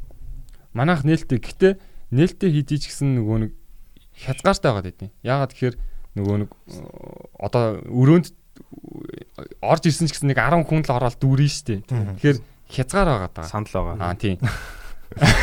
Тэ? Тий. Хязгаар байгаа. Аа зүгээр манад илүү нэмэлт хүн орж ирэх боломж олдвол бид нар чөлөөтэй хүлээж авах билээ. Аа тэгвэл бид нар одоо энэ боломжоо одоо ингээд нэмэлтээр нэмхийн тулд одоо 10 сард бид нар одоо сургалт зохион байгуулах чаа. Тэр сургалт бол одоо энэ яг чиглэлээр явж байгаа энэ сургалтаар явж байгаа одоо бүх хүмүүст амар энэ биш ээ. Одоо энэ чиглэлээр явж байгаа хүмүүст амар хэрэгтэй сургалт. Тэгвэл а, бас юу Nomadic Comics-ийн тэр сургалтанд те яг энэ энэ чиглэлийг сонирхож байгаа хүүхд залуучууд те сонирхоорой. Тэгээд а бас яг нөгөө саяны тэр дарахчуудын хилдэг шиг ер нь энэ зураач нар нэг доор цуглаж ийж те бие биентэйгээ санаа бодлоо солилцож одоо бас өрсөлдөж яг ийм явагдчихэж энэ салбар маань бас хөгжих гээд байгаа байхгүй Тийм тий. Яг ганцаараа зүтгээд байхгүй. Тийм. Тэгээ хамгийн гол нь энэ болохоор бид нар ингээд юу үйлдвэрлэж байгаа, эсхий тавчиг үйлдвэрлэж байгаа шиг биш те. Одоо юу гэдэг юу газар ухаа зис олборлож байгаа шиг биш. Эн чинь зүгээр л хүний санаа энэ одоо ингээд жамбал цэрэнгийн толгоон дотор байсан те. юм байгаа байхгүй. Тэгэхээр энийг ингээ гаргаад ирж байгаа гэдэг чинь энэ бол одоо ерөөсөө үнэлэгдэж одоо нөгөө дуусахгүй тийм нөөц болцоо. Одоо ингээл Элса Ана хоёрыг харал та тий. Дэлхийн хамгийн гангстер эмэгтэйчүүд болчихлоо ш тий. Мөнгийг болж хийж шít. Эй. Тий. Элса Ана байна. Энэ одоо энэ лол доол гэд та нар харж байна. Манай охин бүр манай энэ октоодыг энэ лол доол гэдэг бүр алж байна. Ингээд дотроос нь surprise лол surprise гэ гарч ирдэг. Ийм жижигхэн юм бөмбөг шиг юмтай. Тийм. Пак гарч ирэнгүүт тэр хүүхэд нь одоо ямар ч юу байж болон заяа. Тий, тэгээд тэр surprise юу болохоор одоо хүүхдүүдийг байлдан дагуулж байгаа. Энэ нөгөө юу вэ те? Батагийн Манай комедигийн миний ярьжсэн жокны хэсгийг Аа тий. Энд дээр нэр нэмэлтээр одоо зүгээр яг техник талаас нь хүмүүст одоо яг зургаар явах чам хүмүүст тайлбарлаж өгье гэж бодож байна. Одоо энэ цэнхрээр гол руу энэ голдоо эндээ Мгм. голдоо хариул харагдах. Аха. энэ одоо ингээд сайн харуул одоо цэнхэр өнгөөр зурсан байгаа. Мик метрийг өрөөр. Тэгээд. Тэгээд цэнхэр өнгөөр хөвлчээд одоо ингэж гаргаж ирээд тэнгүүтээ тэрнэр хар өнгөөр одоо давхарлаж инкийг хийсэн байгаа. Эхэндээ би нөгөө нэг хар скетчийн одоо цэнхэр харандаагаар хийж зурчаад дүнээр давхарладаг байжгаад явандаа нөгөө нэг компьютер дээрээ цэнхэр скетч хийчээд хөвлж гаргаж ирж чад инкэлдэг. Тэгээ яагаад цэнхрээр ингэж бүдэг цэнхрээр хөвлөд байх нэхэр энийгээ буцаагаад сканер дах үед сканердад хар цагаанаар сканер дах үед цэнхэр өнгө нь алга болчихдог байхгүй. Энэ бол одоо нөгөө нэг дэлхийн хэмжээнд комик, манга хийж байгаа хүмүүсийн дунд одоо хамгийн их хэрэглэгдэх арга. Тийм. Энэ аргыг бас хүмүүс одоо энэ чиглэлээр явж байгаа хүүхдүүд болон залуучууд энийг одоо туршиж хийвэл та нарт айгүй үр дүнтэй шүү гэсэн байдлаар. Тийм. Батта энэ ч бүр ингээм ундуудсан байгаа тийм. Модтой. Яа зүгээр. Энд тэгээд тухайн үедээ том зорсон байна баярлалаа. Чи энийг хизээ мэдсэн бэ бата. Тийм. Би наадах чи яг нөгөө дараа нь гарчлаа. Live from UB comedy-гийн нөгөө эхний season 18 оны 100 гарсан шүү дээ. Наадмын үеэр гарсан байхгүй. Тэгээд яг энэ эхний эпизод цацагдаал би юу хөдөө явсан гэр бүлээрээ. Тэгээд ямар ч интернетгөө 7 илүү баг 10 хонж байгаа байхгүй. Тэгээ явж байгаад нэг яг тэр нэг уулан дээр гараад нэг хальт 3G интернетээр ингээ Facebook орсон байхгүй. Тэгсэн чинь бүр ингээ битүү мим энтер болж молцсон ингээ бүр хаа сайгүй ингээ бүр нөгөө чинь мим болоо. Тэгээ нэг үтсэн чинь бүр хандгаа гэдэг юм би тэр үе чамайг мэдсэн байхгүй. Тэг ингээ хийцэн бүр ингээд амар яваад ямар амар санаа зовмоор юм бэ гэдэг бодож Тийм тийм. зохиол нь тэр чигтээ ерөнхийдөө инедми те. Тийм нэ. Гэтэ Тэгээ панч лайнтай те. тийм. Одоо энэний талаар нэг тайлбар өгөөч. Ямар тайлбар өгөх вэ? Ямар нэг ямар нэг тайлбар. Одоо аим сонирхолтой байгаа байхгүй ингээд За энэ бол нөгөө туфлаа байгаа байхгүй тийм. энэ дээр анх ингэжсэн юм аа. Виши ваши дуу гарсан Мгм. хүмүүс сторинд ингээд нөгөө юу игээд флагийн айн дээр виши ваши дээр бүжгэлж байгаа. Story-нууд сторинууд хийгээ тэрийг нь таглангууд фла инстаграм дээрээ сторин дээр ингээд эдит хийгээдсэн байхгүй. Тэгээд үзэж хагаад хандааг зүгээр ханд бүжиглэлцээ. Тэг амар инги ерөөдөө. Яг энэ манай юг подкастыг сонсож байгаа хүмүүс YouTube руу ороод UB comedy-гийн YouTube суваг дээр энэ манай энэ подкастыг видеогоор нь яг юу яриад байгааг аа, хараарай. Дүрстэй тий. Тий, дүрстэй. Тэгээд флагийн тэр дүрийг одоо ингээд одоо хүүхэлдэйн кино байсан бол яаж ямар нүртэй байх вэ гэдэг нь амар Гоё харуулсан. сонирхолтой гоё гарч ирсэн байгаа байхгүй тий. Тийм байна. Амар ингээ характерлаг Окей. Аа таалагдсан баг тий. за, яг зургийн юм хөдөлөө яриад байх юм бол сонсогч нартай бас яг За за. Амар сонирхолтой байна энэ. дэмжгөө. Окей. Хандгаа ер нь хараалын түрүүн ярьж нэвтрүүлэг юм ан- анхахтаа ярьж ирсэн ярианд чинь дурддагдаад өнгөрсөн л тоо. Энэ дээр бол яг уу ихэн хараал оруулдаг. Тийм. А тэгтээ өөрөө амьдрал дээр ер нь хараал хилдэггүй гэж байгаа Тийм. тийм. За тэр яг илэрхийлэх үед одоо хараал хэлвэл одоо илүү тохиромжтой яг тийм оруулахад хаяа тохиромжтой юм байд юм уу? Яг ямар учиртай юм? А ийм хараалын үг гэдэг нь миний э, одоо бодлоор амар том соёл юу? Амар том ч үгүй. Зөвхөн ерөөхдөө соёл. Залуучдын хоорондоо чөлөөтэй байж бие бинтэйгээ айгуу гоё харилцах нэг төрлийн соёл. Ууртай үедээ ч хэрэгжилж болж байна. Инээж маазрах үедээ ч хэрэгжилж болж байна. Аа тэгээд би зүгээр өөрөө хараалын үг хэлдгүн зүгээр 10 жилдээ нөгөө нэг Христийн сүмд явж байгаад тэгээ нөгөө бурхан харж байгаа шүү марч байгаа шүү гэдэг э, юм Тэгэл юмшилтай. тий итгэл үнэмшлээс л хараалын үг хэлсэн. Гэтэ би одоо бол өөрөө нөгөө нэг Христийн итгэл үнэмшил байдгүй. Аа тэгээд тухайн үедээ тэгээд хараалын үг хэлгээ болцсон. Тэнгүүтээ э, түүний дараа ч гэсэн одоо би Христийн итгэл үнэмшил байхгүй болсон ч гэсэн дараа нь яагаад ч юм уу ингээ хараал хэлэх нь надад амар тийм эвгүй эвгүй гэх юм уу? Санагдаа. Тэгээд хараалын үг хэлгээ болцсон. Тэгээд яагаад хандгаа дээр хаяада орлоод байна гэхээр сая хэлсэнчлэн нэг талаараа залуучдын соёл. Тэгэхээр контент мань өөрөө гоё чөлөөтэй байгаа залуучд руугаа илүү нөгөө шингээж өхийн тулд хаяада яг тохиромжтой үед нь хараалын үг Зүг зүг. Би би бас тэгэж боддоо. Ер нь яг комеди дээр ч гэсэн хүмүүс аа одоо хараалын үг хэрэглэлээ, тэ хэллээ гэд бас нөгөө юу хит одоо хүний илэрхийлж байгаа өөрийнхөө илэрхийлэмжийг ингээд Хязгаарлаад. тийм шүүх гээд идэг. Шүүгээ тэгэж болохгүй, тэгэж болно гэдэг байгаа. Тэгэхэд одоо юу гэдэг эсвэл одоо юу гэдэг секс ярьж болохгүй тэргээл те. Яг одоо тэр Табу хийгээд те. хиний хиний юугаар цензурээр тэгж шүүгээд байгаа. Тэгээ өөрийнхөө зүгээр боссон одоо тэгээ нөгөө юу боссон гинэ. Өөрийнхөө одоо өссөн өссөн тэр нөгөө юугаараа зөв буруу гэдэг тэр цензурээр шүүгээд байгаа юм уу те. Эцээ эцэд ер нь яг урлагийг ингээд шүүгээд эхлэнгүүд. За яг хуу эхэндээ бол одоо юу гэдэг бид нар сайн комедианууд одоо биш те. Ингээд хөгжөө явж байгаа. Аа тэгтээ ингээд анханаас нь ингээд хит шүүгээд ингээд яваад ах юм бол бид нэр яг тэр урах хөстэй яг тэр боловсрч тэр нахиалах хөстэй юм руугаа нахиалж чадахгүй болох гэдэг байгаа байхгүй те. Тэгэхээр од- одоо ингээл хүмүүс юу гэдэг тэр нэг охин байсан дээ Локсем гэж охиныг ч гэсэн те. одоо бүгд нийгмээрээ ингээл Оймс чигцэн байна энэ гэж мэгэл. тий одоо тий оймс ч гэсэн ч одоо яад тийм тий одоо тэр юмыг хамгийн гол нь ингээд амар шүүгээд ингээ яваад хахаар яа тэрэн дээр одоо надад яг орчин айгу чухал юм шиг санагдаад байгаа байхгүй хүн чөлөөтэй ингээ хөгжөөд алдаа гарах эрхтэй тийм Тийм, орчин байх хэвээр Гэтэ энэ дээр бас надад ийм бодоод байна. Гэтэ энэ э, үнэн л дээ. Гэтэ нөгөө нэг хим химж одоо одоо хим химжээ гэдэг зүйл байд юм бэлээ. Химжээ хязгаар гэдэг. Тунгийн зүйл. тааруулан тий. Тийм тунгийн нийтээр тааруулал. хүлэн зөвшөөрөх. Тэнгүүд Би яг энэ энэ талаар одоо хандгаагийн дөрөвдүгээр үйлрэл хэлж байгаа. Тэгээд дөрөвдүгээр үйлрэлийнхаа нэр нь өвчтөе став хүн дээрлэхэд тахын гэдэг нэртэй байхгүй. Аа. Тэгээ энэ дээр болохоор э, энийг болохоор нээлттэй нийгэмтэй бид нэр хамтарч энэ үйлрэлийг хийж байгаа. А нээлттэй нийгмийн зүгээс бол бидрийг а мэдээлэл одоо судалгаа талаас хангаж өгөөд дээрлэлтийн тухай үе тэнгийн дээрлэл, цахим дээрлэлт гэх мэтсэн сэдвүүдийн одоо сэдвүүдээр хангаж өгөө. Тэгээ дээрс нь санхүүжилт талаасаа бидний дэмжиж өгч байгаа. Аа тэгээ бид нэр дөрөвдүгээр үйлрэлээрээ дээрлэлт гэдэг сэдвийг ерхэд нь гаргаж харуулж байгаа байхгүй. Аа тэгээд тэгээд түүний өмнө би судалгаа ингээд хийгээд явж байхад нөгөө бадан сан бахта нэг ярилцж ирсэн дээрлэлтийн талаар. Тэгээд тухайд би бас нөгөө нэг э, яг л батаах шиг бодолтой л байсан л да. Ингээд бадан сан бахт ингэж хэлж ирсэн. Ингээд локсом гээд нэг охин гарч ирээд тэгээд ингээд өөрөөрөө дуу хийсэн. За би над гэсэн сонсоод анх сонсоод жоохон дими юм хийсэн юм шиг санагцсан. А гэтээ тэр охин ингэж нэг удаа алдах үед нь Монголын одоо залуучууд бөөнөрөө 90% нь ирж чиж хөөхий өшөглөөд ингээд байхгүй бодоо олгоод байсан. Тэгээд хүн буруу юм хийсэн байж болно. Гэтэ буруу юм хийлээгээ тэр хүнийг өшөглөх нь одоо зөв юм уу?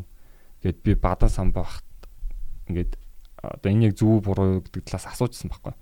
Тэгээ бадан самбах надаа юу гэж хэлж ирсэн бэ гэхээр хим одоо химжээ хязгаар гэдэг зүйл үүдэг. Одоо монголчуудын одоо цуглуурж одоо нэгсэндээ ийм л юм билээ. Монголчуудын нөгөө нэг өв уламжлалаар дамжиж ирсэн бидний одоо хим химжээ бөгөөд бидний соёл олон зүйлс байгаа шүү дээ.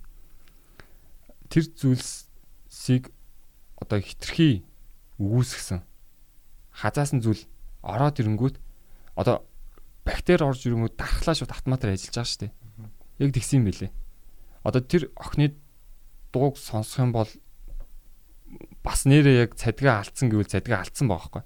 А тэнгүүд цадгаа алдах үед нь яасан бэ гэхээр монголчуудын тэр нэг өв уламжлал соёл гэдэг зүйл автоматар дархлаанд шууд автоматар ажиллаад зөрүүлээ тэр охиныг зодсон байгаа байхгүй. Тийм тэгэж ярьсан. Тэгээд а, тэгээд яриад тэгээ би бадан сан бохос. Тэгэхээр тэр охин одоо хүртэх ёстойгоо л хүрсэн бос таарч ийнө гэж асуудал бадан сан бох бол тийм гэж бодож байна л гэж яриасан. Тий. Тэгээ энэ дээр бол би тэгээд яг бас дүгнэлт бол хийж чадахгүй л одоо л чадахгүй л байна. Тийм, тэр- тэр хүнийг одоо буруутгах нь чааш яг буруу зүйл хийсэн үнэ гэтээ бас өршөөлийн хууль гэдэг шиг юм бас байх хэрэгтэй юм шиг. Тэгээ хүмүүс мартчихна л та. Тийм арчин. Гэтэл тэр охины хувьд тэгэл тодорхой нэг 3 4 жил бол тэр асуудал нь бас жоохон хүндэл санагдах. Манай оолероо тэгж дайрсан шүү дээ. Яг одоо анх Big Show-н дээр нөгөө тэ 2 жил орж гараагүй өдргээл тэ яг хөө тэр чинь ингээл өөрийнхөө юуг ингээл ярьж л байгаа юм л та. Тэнгүүт эмгтээчүүд бол айгүй ялангуяа эмгтээчүүд дийлэнх нь эмгтээчүүд бол оо эмгтээ хүн байж юм ярьлаа тэ. Одоо яг хөө бас яг үнэхээр сайн комеди бол уус сайн комеди болоогүй тэр яг тэр тэр тайзан дээр ягаад ч юм олоо их сандраад яг яг нөгөө манай клубын тайзан дээр ярддаг шиг гоё ярьж чаддаг байхгүй. Тэгээ яг нөгөө тэр санаагаа хамгийн гол нь гоё илэрхийлж чадаагүй. Тэнгүүд тэр нь тэр нэг юм сул талын хүмүүс мэдрэнгүүтээ бүр амар ловтлоод тэгсэн юм шиг санагдаад байдیں۔ А юмыг бас яг яаж илэрхийлэх нь бас айгүй чухал те. Тэгэхээр Локсем тэрийг илүү одоо юу гэдгийг сайжруулад ингээ гоёор бүр дуулсан бол одоо арай өөрөө Тийм, хүлээж авах байсан юм уу? Тэнгүүд одоо жишээ нь үзэгчдийг одоо ямарч буурах халбгүй байхгүй. Харин ч үзэгчд баг баярмаар байхгүй. Яагаад гэвэл үзэгчд хинээс жилүү шодрог байж чадчих واخгүй. Үчи навшин юм хийдэж штэ гэж бүр шодрогаар хэлж чадчих واخгүй. Одоо би гэр бүлийнхэн найз нөхдөдөө ингээд үзүүлэхэд манай найз ойр дотны хүмүүс тэгж хизээч шодрогаар хэлж өгч чадахгүй. Харангуудаа муу байсан ч дайжгүй ч юм уу те. Эсвэл навшин тийм навшин юм хийгээд тахад нэг одоо нэг зөөлрүүлж навшин гэдгийг маань хэлдэг ч юм уу. Тэнгүүд үзэгчд яаж юм хэр шууд наачин бол 100% навшин байна гэдгийг үнээр нь хэлж өгч чадаад байгаа юм. Тэгэхээр үзэгчдийн одоо буруу биш байгаа болохоор миний өөрийн үзэл баримтлал юу гэдэг вэ гэхээр би контент хийж байгаа хүн, би бусад нөлөөлдөг хүн. А тийм учраас би хим хэмжээтэй ах гэж боддог. Чамд сөрөг комент ирж гинөө. Ирдэг. Гэтэ цөөхөн, маш цөөхөн. Гайгүй юу. Гайгүй тий. Тэрэндээ бол би өөрөө амар сэтгэл хангалуун гэдэг. Зөө зөө. 10% таа бол ер нь баяр болчихтой юм шиг ер нь те. Нэг хуваараа бол 10% нь. Бид хэд дээр ч одоо комент бас хөрх ирдэг шүү дээ тийм ээ. Ялтчихгүй. Чам дээр л За яах вэ яах вэ. Нэг өдөр дасна байгаа хүмүүс. Тэг яах вэ тэгэл. Гэхдээ одоо хүн тэгээ сөрөг юм уу байна гэж байхгүй шүү дээ. амар со- сонирн байхгүй одоо ингээд хүмүүс ах чинь. бид нар ингээд дөрвөн өөр хүн те дөрвөн өөр одоо орчин төссөн дөрвөн өөр гэр бүл Үзэл бодол итгэж. бидний тарих юмыг яаж хүлээж авч байгаа шал өөр өөр штэ яг байна. тэг хүн өөрөө өөрийнхөө тэр тарихнд одоо тэр хүлээж авах тэр юугаараа л аавна тэгээд тэр дотроо юу гэж яаж байгаа нь бас одоо өөр өөр байна те тэгэхээр нөгөө яг уран бүтээлч хүний яг үүрэг нь болохоор аль болох өөрийнхөө өөрөөсөө гаргахтаа тэр санаагаа яг ингээд яг өөрийнхөө гаргая гэж хүсснээрээ сайн гаргах хэрэгтэй. А тэр нь цаашгаа хүмүүсийн одоо санаа сэтгэл яаж буух нь бол тэдний асуудал те. Тэгэхээр анханасаа яг сайн юм гаргах хэрэгтэй л байгаа байхгүй те. Өөртөө яг өөрийнхөө тэр цензүүрээр окей энэ бол сайн гэж бодож байна. Тэр хүртэл өөрийгөө бэлдэх. Удаан хугацаанд. Тэгээд аа надаас нэг яг ийм ажилтаад байдаг хаяа да. Одоо ингээд дөнгөж эхэлж байгаа шүү дээ. Аа. Наад ч юу н анх эхэлж байхад энэ асуудал гарч л байсан л да. Юм хийхийг хүсэж байгаа. Гэтэ нөгөө нэг яаж хийх юм мэдгүй. Яаж эхлэхээ мэдгүй. Энэ бол яг бүх хүмүүст яг хамгийн анх тулгамдаг асуудал. анхны алхам ам Тийм. гэсэн гэж. Тийм анхны алхам амар хэцүү. Яагаад гэвэл би энэ зүйлийг хийхийг хүсээд байна. Гэтэ нөгөө нэг яаж хэрхэн гэдгийг мэдэхгүй байгаа Би гэдэг. нэг нэс тийм нэг юм зөвшөөрөл шүү. үнэ. Тийм. Яах уу гэдэг. Тийм. Тэнгүүд тим хүмүүс яг нүд рүү нараад шууд мэдрэгддэг байхгүй ингээл нүд рүү нарангууд нэг л уучраа болоог ингээл нэг ингээл нэг сонирн байдیں۔ Тэнгүүд тим хүмүүсийг тим нөхцөл байдалд одоо би өөрөө ч байсан учраас одоо зөвлөгөө гэх юм уу хэлэхэд хамгийн сайн сонголт ерөөсөө л зүгээр хийж үзэх байдаг. Ерөөсөө л оролдож үзэх ямар нэгэн хийх. Тийм. Эхлэх. Аа тэгээд дээрэс нь нөгөө нэг э, шав бэлэн болоход багш бэлэн болно гэдэг үг үүд штэ. Тэр юу хэлээд байна гэхээр хүүхэн өөрөө дотроосоо юмсыг сурахад бэлэн болоод юмыг хүлээж авах одоо э, нөхцөл байдал нь өөрөө бэлэн болоод өөрийгөө бэлэн болгоцсон цагт бүх зүйл угаасаа багш болчдөг байхгүй. яг үнэ. Өө чи амар юм. яаж унгаад ингэж яриад байгаа юм бэ? Нэгсэндээ багшаа, миний багшаа болчихлоо шүү дээ. Нэгсэндээ хүмүүс ингэж ярьдаг нөгөө нэг одоо ингээд одоо багш хэрэгтэй юм ч юм уу те ингээд би нэг юм тэр нь үнэн. Үнэхээр үнэн. Тэр хүнд багш хэрэгтэй нь үнэн. Гэхдээ хэрвээ чи өөрөө бэлэн болчвол багш чинь Бүх юм багш байхгүй. бүх юм багш байгаас гадна хурдан гараад ирчихдэг байхгүй өөрөө бэлэн болоогүй учраас э, гарч ирсэн ч тэрийг олж харахгүй ингээ хажуугаар өнгөрөөгд байгаа байхгүй. Багшаа шүүгээд идэв юм. Бэлэн болно гэдэг нь чиний ойлголтоор юу юм? Миний багш ийм байх хэвээр би ийм л хүнээс юм сурна ч гэдэг юм бас нэг юм. Өөрөө нэг юм шүлтүр тавиад идэв юм шиг. За одоо зөвхөн түрүүний нөгөө өөрийнх нь жишээн дээр ярихад те одоо Эрдэнэ хоёрыг өөрж авчирсан хүн хийн те. Одоо тэгэхэд тэр одоо үйл ажиллагаанд оролцсон хүмүүс бол зөндөө байж байгаа шүү те. Тэнгүү тэд нар бүгд Эрдэнэ баяр ахын шив босно уугүй юу гэхээр тэд нар бас яг яг бэлэн болсон шивнэ биш байсан л байгаа. Тийм. Тэгээд бэлэн болох үеийн хизээн гэж би бодож байгаа гэхээр одоо нөгөө нэг Бэлэн боосноо яаж ойлгох вэ? харин? хань наа чин одоо амар төвхтэй хэсэг. Юу гэхээр нэг өдөр шууд мэдчихгүй мэдэхгүй байгаа дах шиг байна. Нэг өдөр шууд мэддэг асуудал биш байгаа даа. Мгм. Одоо сар бараг сар 7 хоног процесс ингэж удаанаар явсны дараа уусаа те баг багаар ингээд ойлгоно. Гэтэ түүнийг ойлгохын тулд миний бодлоор одоо тэр нөгөө нэг хүлэн зөвшөөрөх хэрэгтэй юм шиг байна. Ю- ингээд Нөхцөл байдлыг өөрөө өөрийнхөө байгааг тий. хоёр юмыг хүлэн зөвшөөрөх хэрэгтэй. Нэг нь дотоод өөрийгөө. А нь гадаад нөхцөл байдлыг. Дотоод өөрийгөө юу мэд хэрэгтэй нэхэр өөрийгөө юунд туртай те. Одоо өөрөө юу руу явахыг хүсэж байгаа. Өөрийнхөө дотоод дотроосоо өөрийгөө танин мэдэх. А нөгөөт нь болохоор гадны процессыг танин мэдэх. Гадуур юу нь юу вэ? миний энэ чиглэлээр аль газар ажиллаж гин те аль сургууль илүү төхөн байна. Яг энэ чиглэлээр зурддаг Монголд яг хүн байна уу? А байхгүй бол гадаад руу явж суралцах ямар боломж байна? Тэгэхээр гадны гадны нөхцөл байдлыг нэгт ойлгох, а дотоод өөрийнхөө нөхцөл байдлыг ойлгох. Энэ үед энэ хоёрыг ойлгосон цагт яг багш ингээд гарч ирдэг юм санагддаг байхгүй. А би нөгөө нэг багшигаа олцсон гэдэг нь шүү дээ. Тэр үед би багш багш багш гээд суралцаа явж исэн боловч яг багшийг бүрэн ойлгоогүй байдаг байхгүй. Тухайн үед би би азтай гэж ярьсан дээ. Азар зүгээр тэр хүний хажууд байгаад азар тэр ханы хажууд ингээд эрдэм сонсоод үгийн сонсоод ингээд ажил хийжсэн байгаа байхгүй. Тэгэд би багшигаа баг жилийн өмнөөс л одоо ойлгож эхэлж байна. Яг одоо жилийн өмнөөс багшийн ярьсан юм болгоныг ингэж над руу ингэж ордог байхгүй. Тэгээ багш гэлтгүй ажил дээр байгаа бүх хүмүүсийн ярьж байгаа юм. А тэгээд би э, нэг юмд итгэдэг. Юунд итгэдэг гэхээр хүн надтай ярьж байгаад би тэр хүнийг 100% ойлгож байгаа гэдэгт итгэдэг. Би тэр хүний ярьж байгаа юмыг нэг тодорхой хэмжээнийг л ойлгож байгаа. Тэгэд би хөвслэн нөгөө нэг хурал мурал янз бүрийн ярианууд дээр дандаа voice record хийдэг. Тэгэд түүнийгээ дараа нь дахиж эргүүл сонсдог. Тэгэд сонсонгууд яг яа харахгүй тухайн үедээ би бод сонсоогүй зүйлс айгүйх гарч ирээд байдаг. Тэгээ яагаад гарч ирээд байна гэхээр одоо батаах над руу амьдралын талаар ярьж штэ. Би амьдралын талаар бодож байхаагаар батаах амар олон зүйлийг ургуулад цаашаа ярьсан байдаг хөөхгүй. Тэгээ би амьдралынхаа талаар ингэж э, амьдрал гэдэг ойлголтын талаар бодож дуусч идэл батаах дараагийн сэдв рүү явж. Тэр хаагуур би ингээ амар олон зүйлийг сонсоог өнгөрөөцөн байгаад шиг. Тэгээд тийм болохоор ерөөхдөө ингээд багш надад ингээд сургаал амар их айлддаг. А би сургаалыг нь бол өөрийгөө бүрэн ойлгож ийн гэж боддгоо тохоо үедээ. За юутаач нэг ийм юм хилээд ах шиг байна.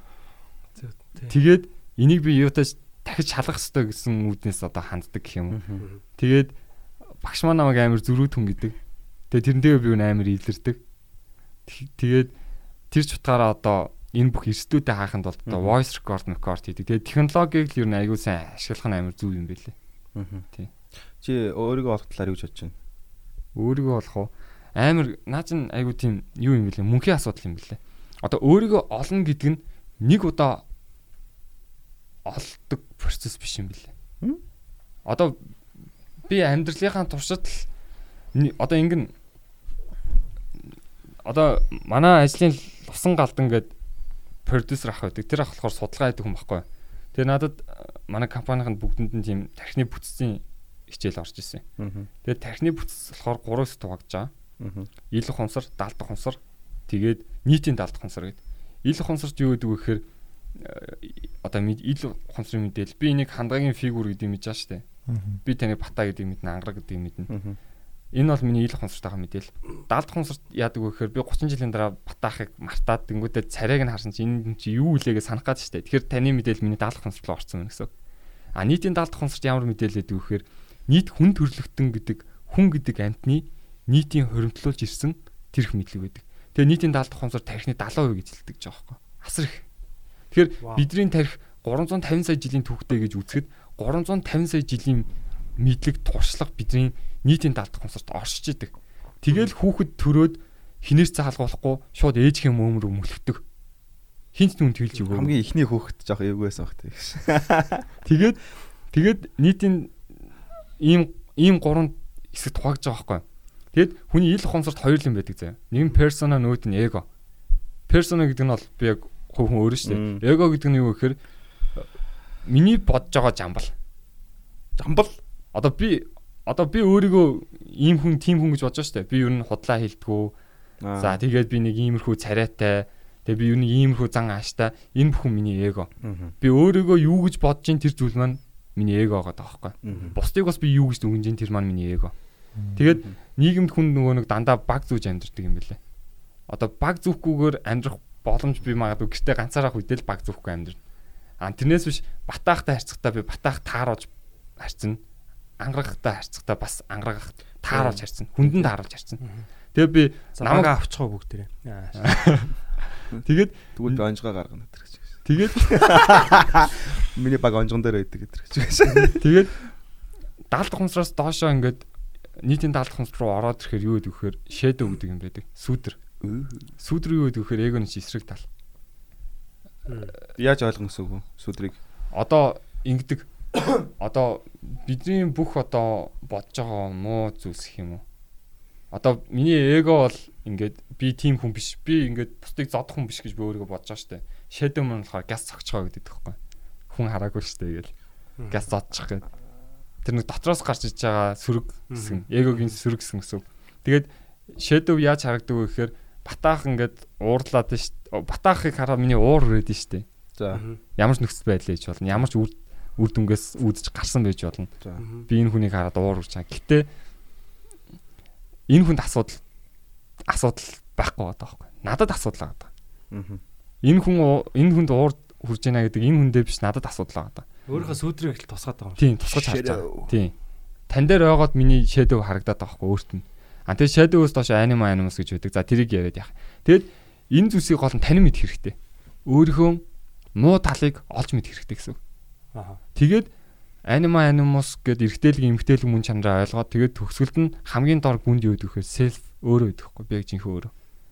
Вау. Тэгээд тэгэхээр гүн рүүгээ очоод тэр өөрөө жинхэнэ self өөрөө өөрийгөө харж ийн гэдэг нь яг тэр би яг өөрөө өөрийгөө танин мэдж байгаа хэсэг байхгүй. Тэгвэл энийг ганц хараад нэмэргүй зэ. Нэг удаа би яг гүн рүү очиж харлаад юм self. Тэгээд self дээр очих үед би яадаг вөхөр өмнөх эгоогоо алдаг.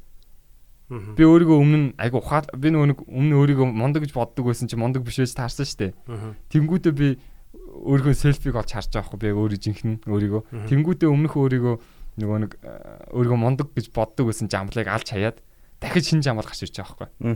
Тэгээд би гарч ирээд хэсэг хугацааны дараа дахиад гүн рүүгээ орох шаардлагатай болно. Яаж орох вэ? Чиний бодлоор. Тийш дахиж орё гэж бодъё л та. Одоо Одоо байгаа бүх зүйл устгаж иж тийш орох юм уу? Яах юм? гүү одоо энийг юу мэрсгэл юм шүү. Гүү гүү бясалтаач биш. Зүгээр орох амар олон арга замууд байдаг. Тэр их гүнрүүчтэй яаж ормоор юм? Агүй одоо зүгээр юу мэрч юм дэ нэг тодорхойлж хийж мэдэхгүй байгаа юм л да. Зүгээр э, гигэрх гэж ярьдэн штэ. Тэ. Тэр чин тэр доороо байж идэм шүү. Тийм. Гигэрх гэдэг нь э, үндсэндээ миний ойлголтоор нөгөө нэг ингээд нэг одоо чинь би хандгааг ойлгоод хандгааг ойлгож ийн гэдэг нь би энийг хандгаа гэдэг сэдв дээр гигэрээд байгаа байхгүй. Танин мэдэх. Зүй тогтлыг ойлгох. Тэгэхээр селф дээр очих гэдэг процесс нь өөрөө тэр гигэрх гэдэг процесстэй амар төстэй.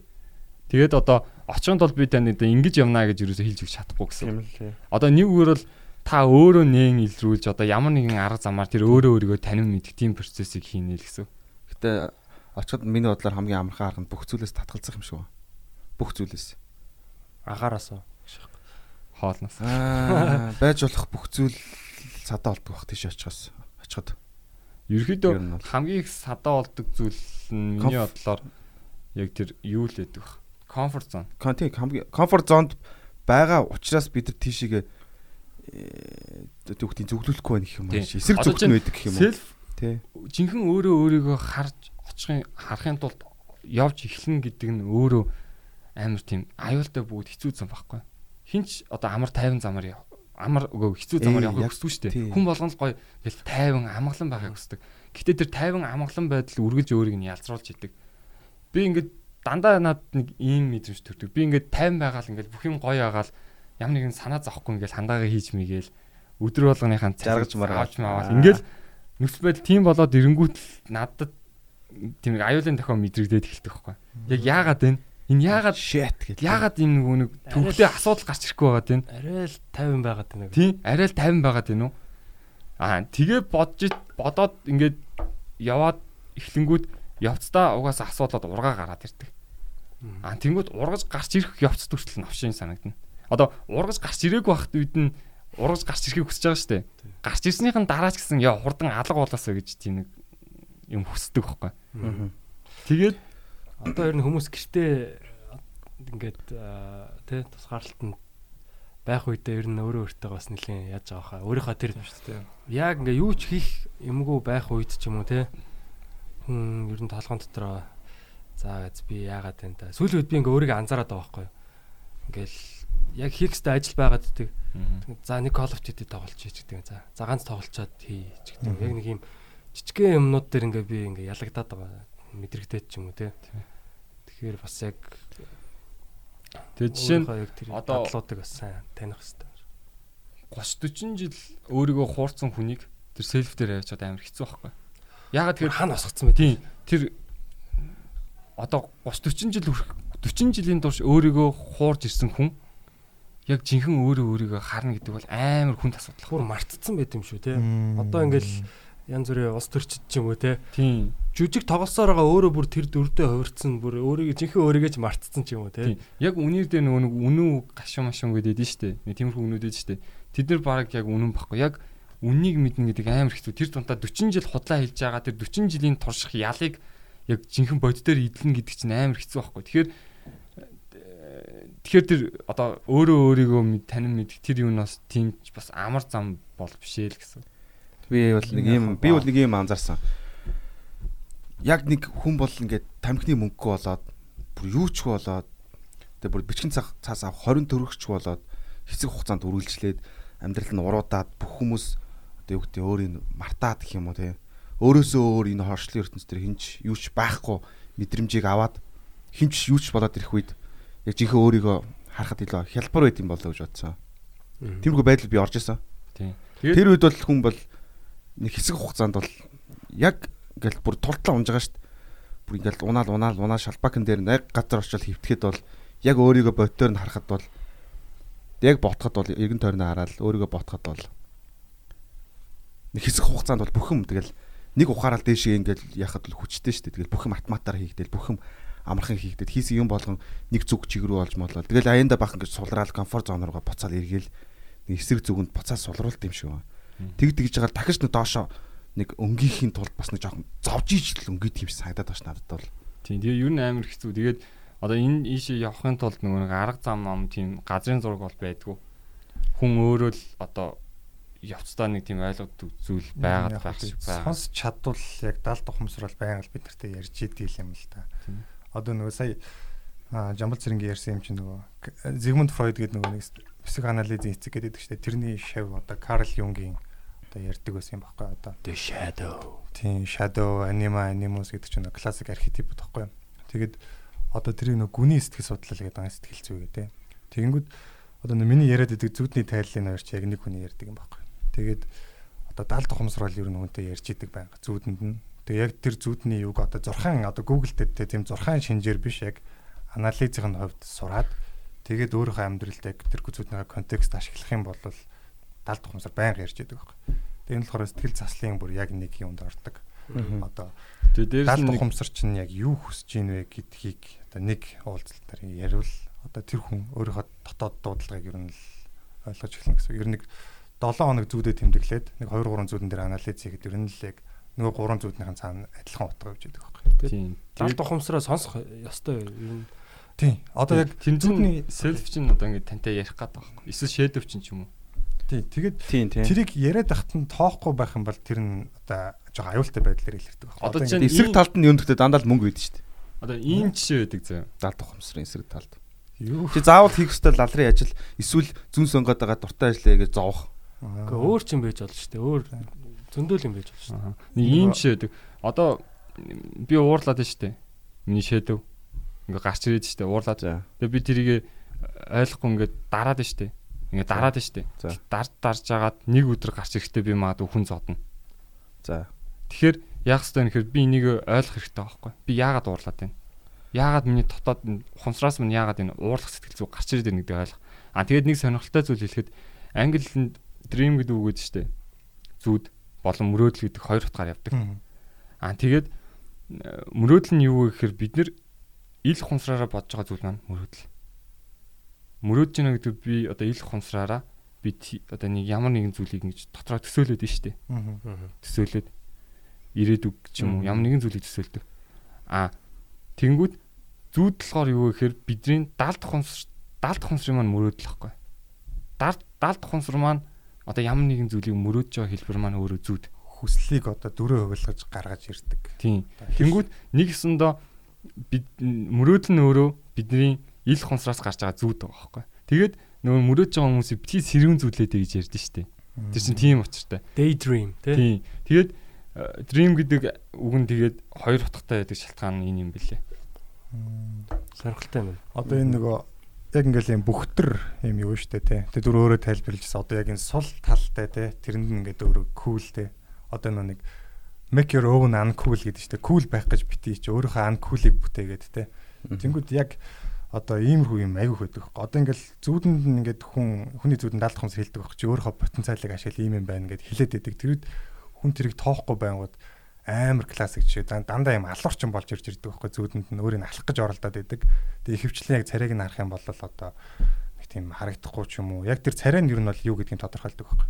Одоо нэг зүудний жишээ ярихад байна шүү дээ. Ингээд нэг зүудэнд яг миний л зүудэлтэй зөвхөн хүмүүсийн зүудийг ярихгүй ярьж яриг гэвэл тэр болохоор нэг юм миний зүудэнд нэг юм алуурчин залуу заяа. Хүмүүсийг одоо юм нэг юм газрын террасан дээр сууж байгаа байхгүй. Хүмүүсийг алах гад байжсан чинь манай сайн найз мэдчихэд энэ хүн алах гэдэг нэг хутгыг ингээ гараараа барьсан байж байгаа байхгүй. Тэг би чи яагаад ингэж яаж байгаа юм бэ? Хойло чимээг явууч болох байсан шүү дээ. Тэг би нөгөө алуурч ингээ аргалаад уцмацаа өгч юм бол юм ярьжсэн найз аваа цутаад байхгүй. Тэгэл нэг юм би амар сонин гэрмэрт амьдардаг. Өндөг шатаар гараал ингээл амар олон төгжээ мөгжөөтэй. Тэрэнд ороод төгжээлсэн чинь нэг бисэн ганцаар болсон байхгүй. Тэгэл нөгөө хүн хаалганы ард байна уу гэсэн чинь байхгүй. Тэгэд гурван төгчөөтэй байхаар амар баярлал. Гурван төгчөөр төгсөн чинь нөгөө алуурч нь ганцхан хөшгөлөд ороод ирж байгаа байхгүй.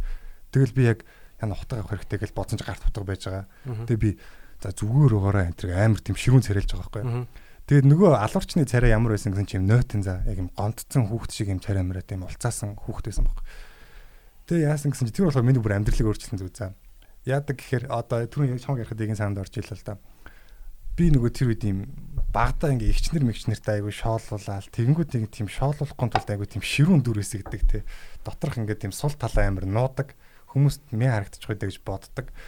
Тэнгүүд яг тэр зүудэн дээр бол яг хэд дахин илэрж байгаа байхгүй тийм нөгөөх нь нэгдүгээр улцгаар хүүхэд намайг алах гад хөөгд байгаа юм те. Чи намайг дараад байж тэгээ тэнгүүд би яг тэр зүудэн дээр өөрөө ширүүн царилж байгаа байхгүй. Дахиад за аллаа шүү энэ төр гэдэг. Яг дотор амар айж нэ.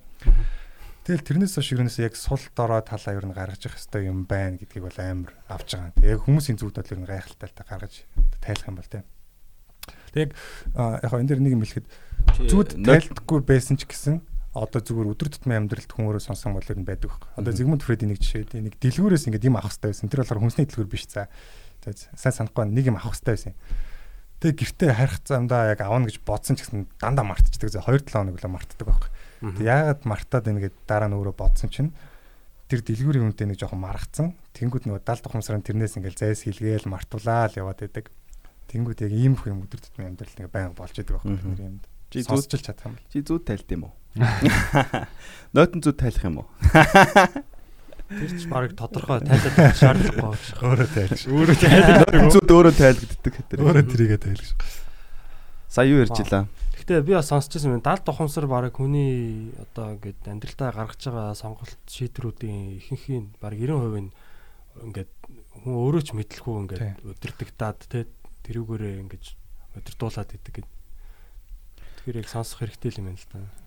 Тий одоо бид нар чи яг ингээд за одоо жамбал цэрэн гэж жамбал цэрэн бата гэхэд бата гэдэг яг нэг хүний хаал имижээр явж байгаа шүү дээ тий. Тэгэнгүүт бид нар одоо өөрийнхөө энэ хүртхүүгээр хүртэж өөрийнхөө энэ югаар амьдрсан учраас өөр олон хүмүүсийг ингээд жоохон ингээд сонсоод яг ингээд олдон орж үзэх юм бол бүр яг юм өөр өөр хүмүүсээ тийм шаал өөр гэдэг байхгүй. Бүгд л тэгдэг гэж боддог гэсэн бол ганцаархнаа тийм байдаг ойлгохдаг ч юм уу те. Тэр нэг гайхалтай. Тэгээ одоо чамд сая тэр нүг анима анимус энэ ярьж өгсөн ямар учиртай юм гинэ лувсан галт ингээд манай одоо ажлын продюсер ах тэгээд судалгаан дээр айгүй их ажилтдаг. Тэгээд эднийх айгүй тэр нэг Жозеф Кемплийн тэр нөгөө бас юу байсан шүү дээ. Тэр Баатрын замналаа. Тийм. Ер нь айгүй лаг сууртай юм байна те ер нь бүгд л. Тийм. Тэгээд зохиол одоо энэ чиглэлээр яг одоо контент чиглэлээр явах байгаа хүмүүс нөгөө хамгийн чухал зүйл зохиол гэдгийг бол одоо хүн болгонд мэдж байгаа. Аа тэнгууд зохиол яавал одоо амжилттай байх гэдэг нэг ойлголт байгаа даа шүү дээ. Яавал ер нь зохиол сайн байх юм Тэ. Тэнгүүд зохиолыг зохиол гэж тусдаа ойлгохоос илүүтэйгээр зохиол нь өөрөө хүний амьдрал юм бэл. Үнэн гэсэн үг. Та? Ер нь Одоо зүгээр л ерөөсөө хүний амьдралаас л амьдралаас амьдралаас гардаг зүйл. Аа тэгэхээр зохиол нөгөө нэг үнэн байх тусмаа одоо ингээд хүнд хүрдэг мөрдөг гэдэг учир нь одоо хүний амьдралтай одоо хэр дөхөн. Тий. Төдий чиний тэр зохиол үнэн байгаад тэр хүнд амар ордог байхгүй амьдралаас нь салцсан юм хийчихэр ингээд ерөөсөө наалдаж өгдөг. Тэгээд бид нэ фаналтай кино гэж ярьдэн штэ. Тим учиртай байхгүй. Тий. Би бас нэг юу юуны тухай жүжигчлийн одоо тийм тухайн ном уншиж эхэлж байгаа байхгүй Ивана Чабак гэдэг сая нөгөө өнгөрсөн жил Холливуудын Монголиаг олсон шүү дээ. Баяр баяр цэцгийн Тийм. тий э, орчуулсан бас мундаг бүсгүй байгаа. Аа тэгээд тэр номыг ингээ одоо л уншиж эхэлж байгаа. Би дээр бүр жилийн өмнө авцсан байсан. Тэгээд ингээ уншиж эхэлжсэн чинь аа ер нь кинонууд яагаад жүжигчд ингээд нэг тийм хотлоо жүжиглээд байгаа юм шиг те. Тэгэж ингэж нэг хүнд нэг ингэж наалддаггүй вэ гэхээр тэр жүжигч нь өөрөө жүжиглж байхдаа тэр зохиолынхаа тэр дүрийнхаа аа эцсийн зорилгын яг чин ирмэлцэл гэж байдаг гинэ чин ирмэлцэл те тэр хүн яг тэр кинон дотроо тэр дүр яг юу хүсэж байгаа.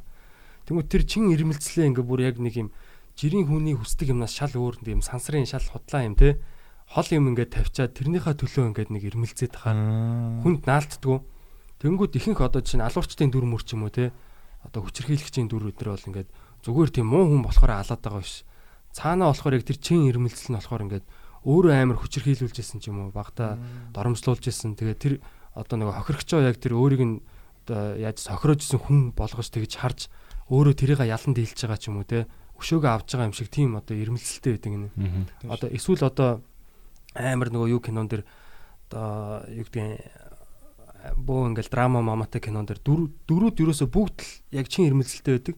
Тэрнийхээ төлөө л ерөөсө бүх сцен дээрээ тэрнийхээ төлөө ингэж Туслах дөрүүд хүртэл явж идэг гэж байгаа байхгүй. Тэнгүүд ихэнх дөрүүд ер нь яг хамгийн сайн дөрүүд болохоор хамгийн энгийн юутай чин ирмэлцэлтэй. Зүгээр л хайрлуулахыг хүсдэг ч юм уу те. Эсвэл эрх мэдэлтэй болохыг, эсвэл мөнгөтэй болох ч юм уу.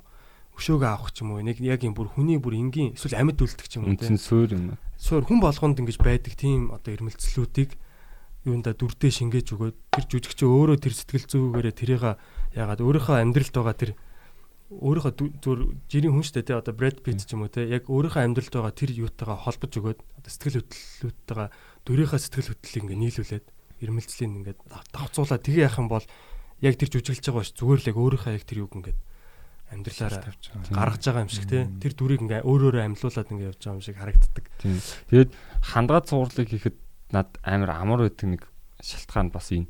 Ингээд нөгөө э, дүрийнхаа зориг болон зохиол инээтрийг бодох юм гарангууд би өөр дээрээ ингэж ургуулж өөр дээрээ суурь болгож боддог.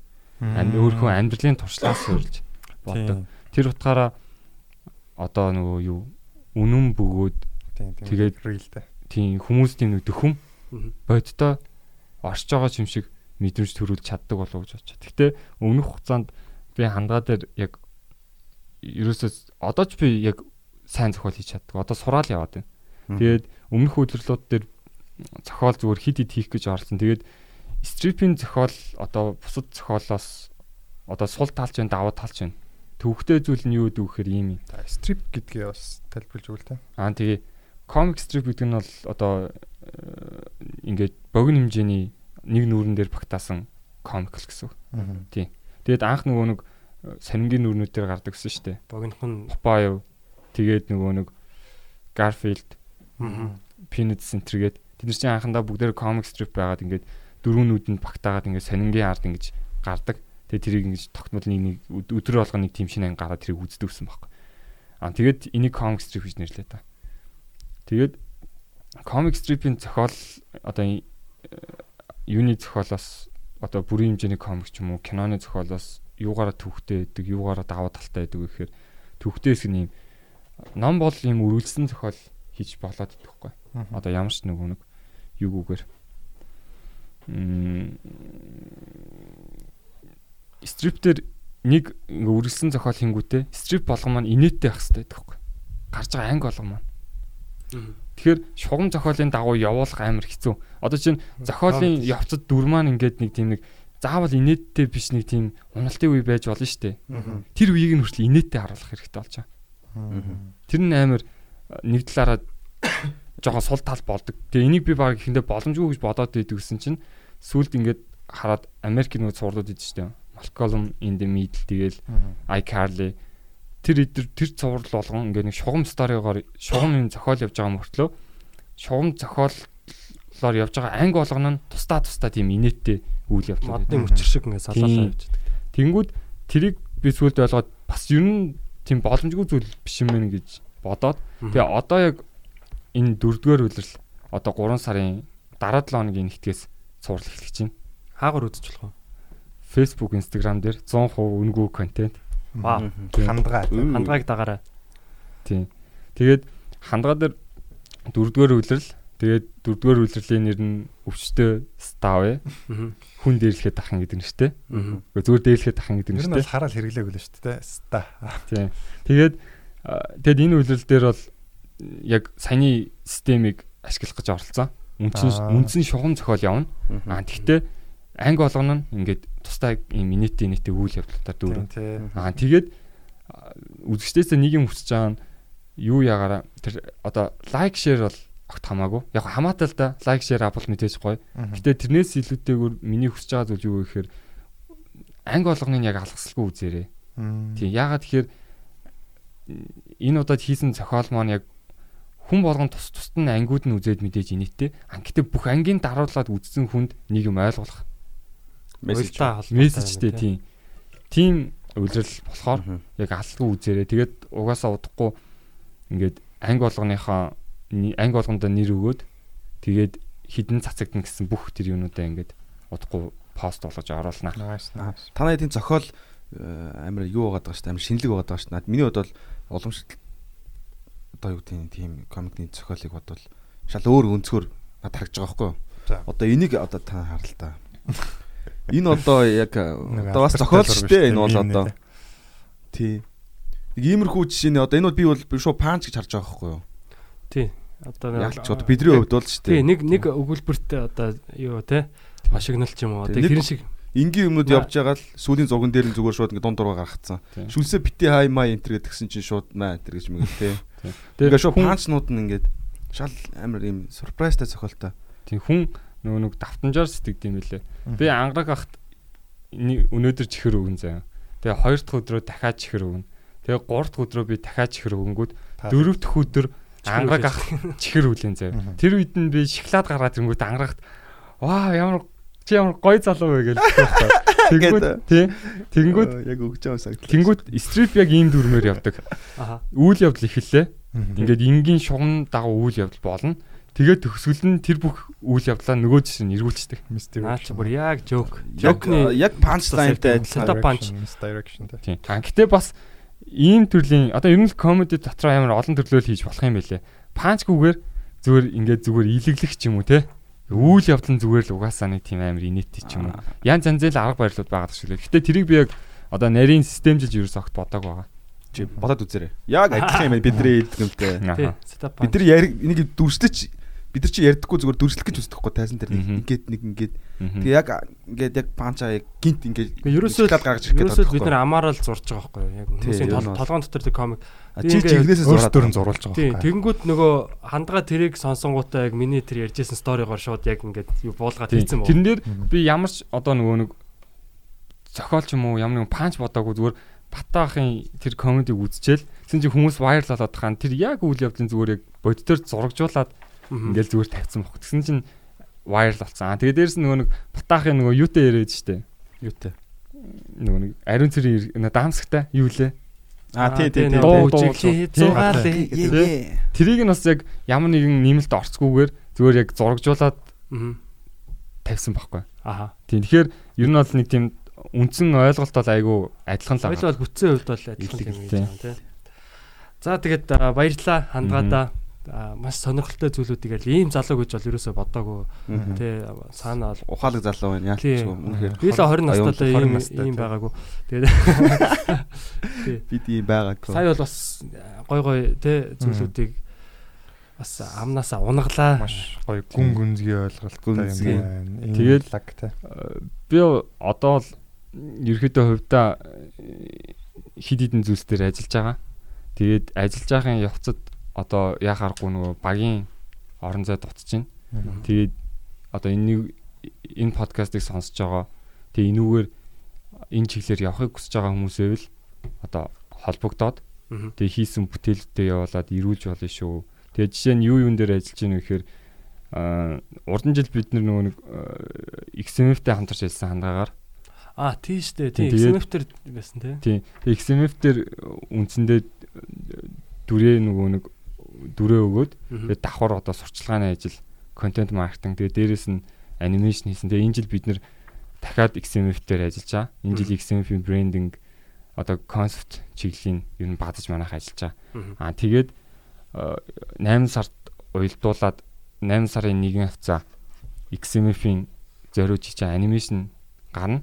Аа тэгээд анимашны гол дүр Rocket Bay байгаа. Тэгээд Rocket Bay дууг нь хийж байгаа. Аа тэгээд тэгээд дээрэс нь би Rocket Bay-тэй ярилцаад шинэ залуу уран бүтээж хайж байгаа. Рэпер. Тийм зохиол дээр гарч ирэх одоо шинэ уран бүтээлчдийг ерөөхдөө хайж гэнэ гэсэн. Тэгээд рэпер одоо шинэ уран бүтээлч рэпер залуучууд байвал бас боломж байгаа шүү энэ одоо анимашн дээр оролцох. Тэгээд уран бүтээлүүдээ бас явуулж болно. Аа.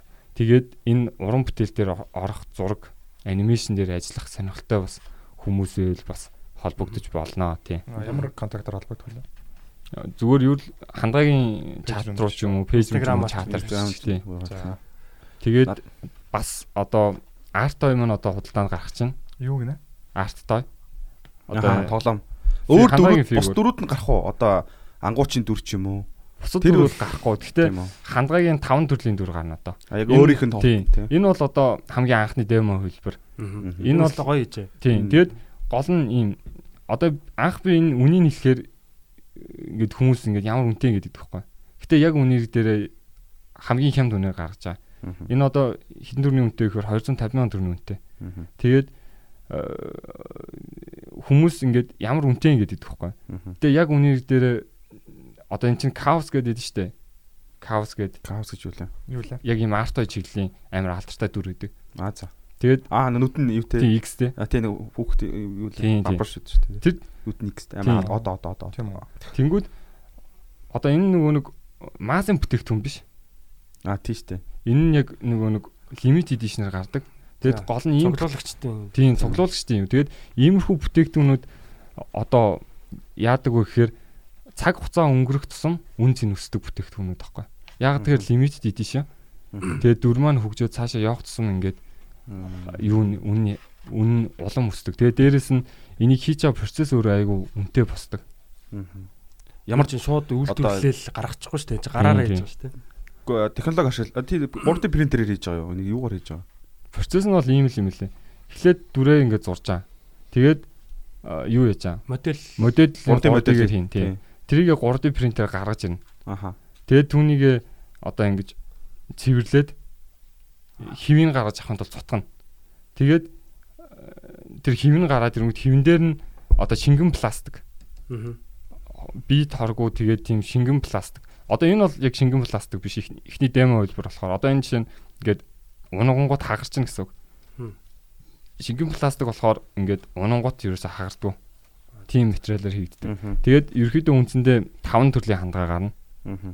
Тэгээд одоо э, юун дээр э, пре 4 сарын 1 хавцаа анхны захиалга pre-order авах бах.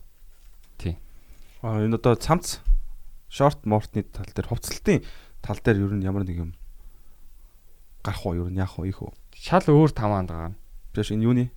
Ер нь ер нь энэ цамц ч юм уу? Энэ цамц чи одоо юу шүү дээ? Айгу их байдаг шүү дээ. Брэнд уу? цамц шүү дээ. Цам цам цам. Аа, merchandise бол хийж байгаа. Тэрийг бол Volume Plus-ын батарей дээ. Тий. Батарейгийн Uniqlo гэдэг брэнд байдаг. Одоо Uniqlo брэндтэй хамтраад хандаагийн энэ зуны коллекцнийг гаргаж байгаа. Тэгээ эхний Өө. байдлаар энэ демо хөлбөр Мгм. гарцсан байгаа. Тэгээд э одоо бол бид нэр концептээр ажиллаж байгаа.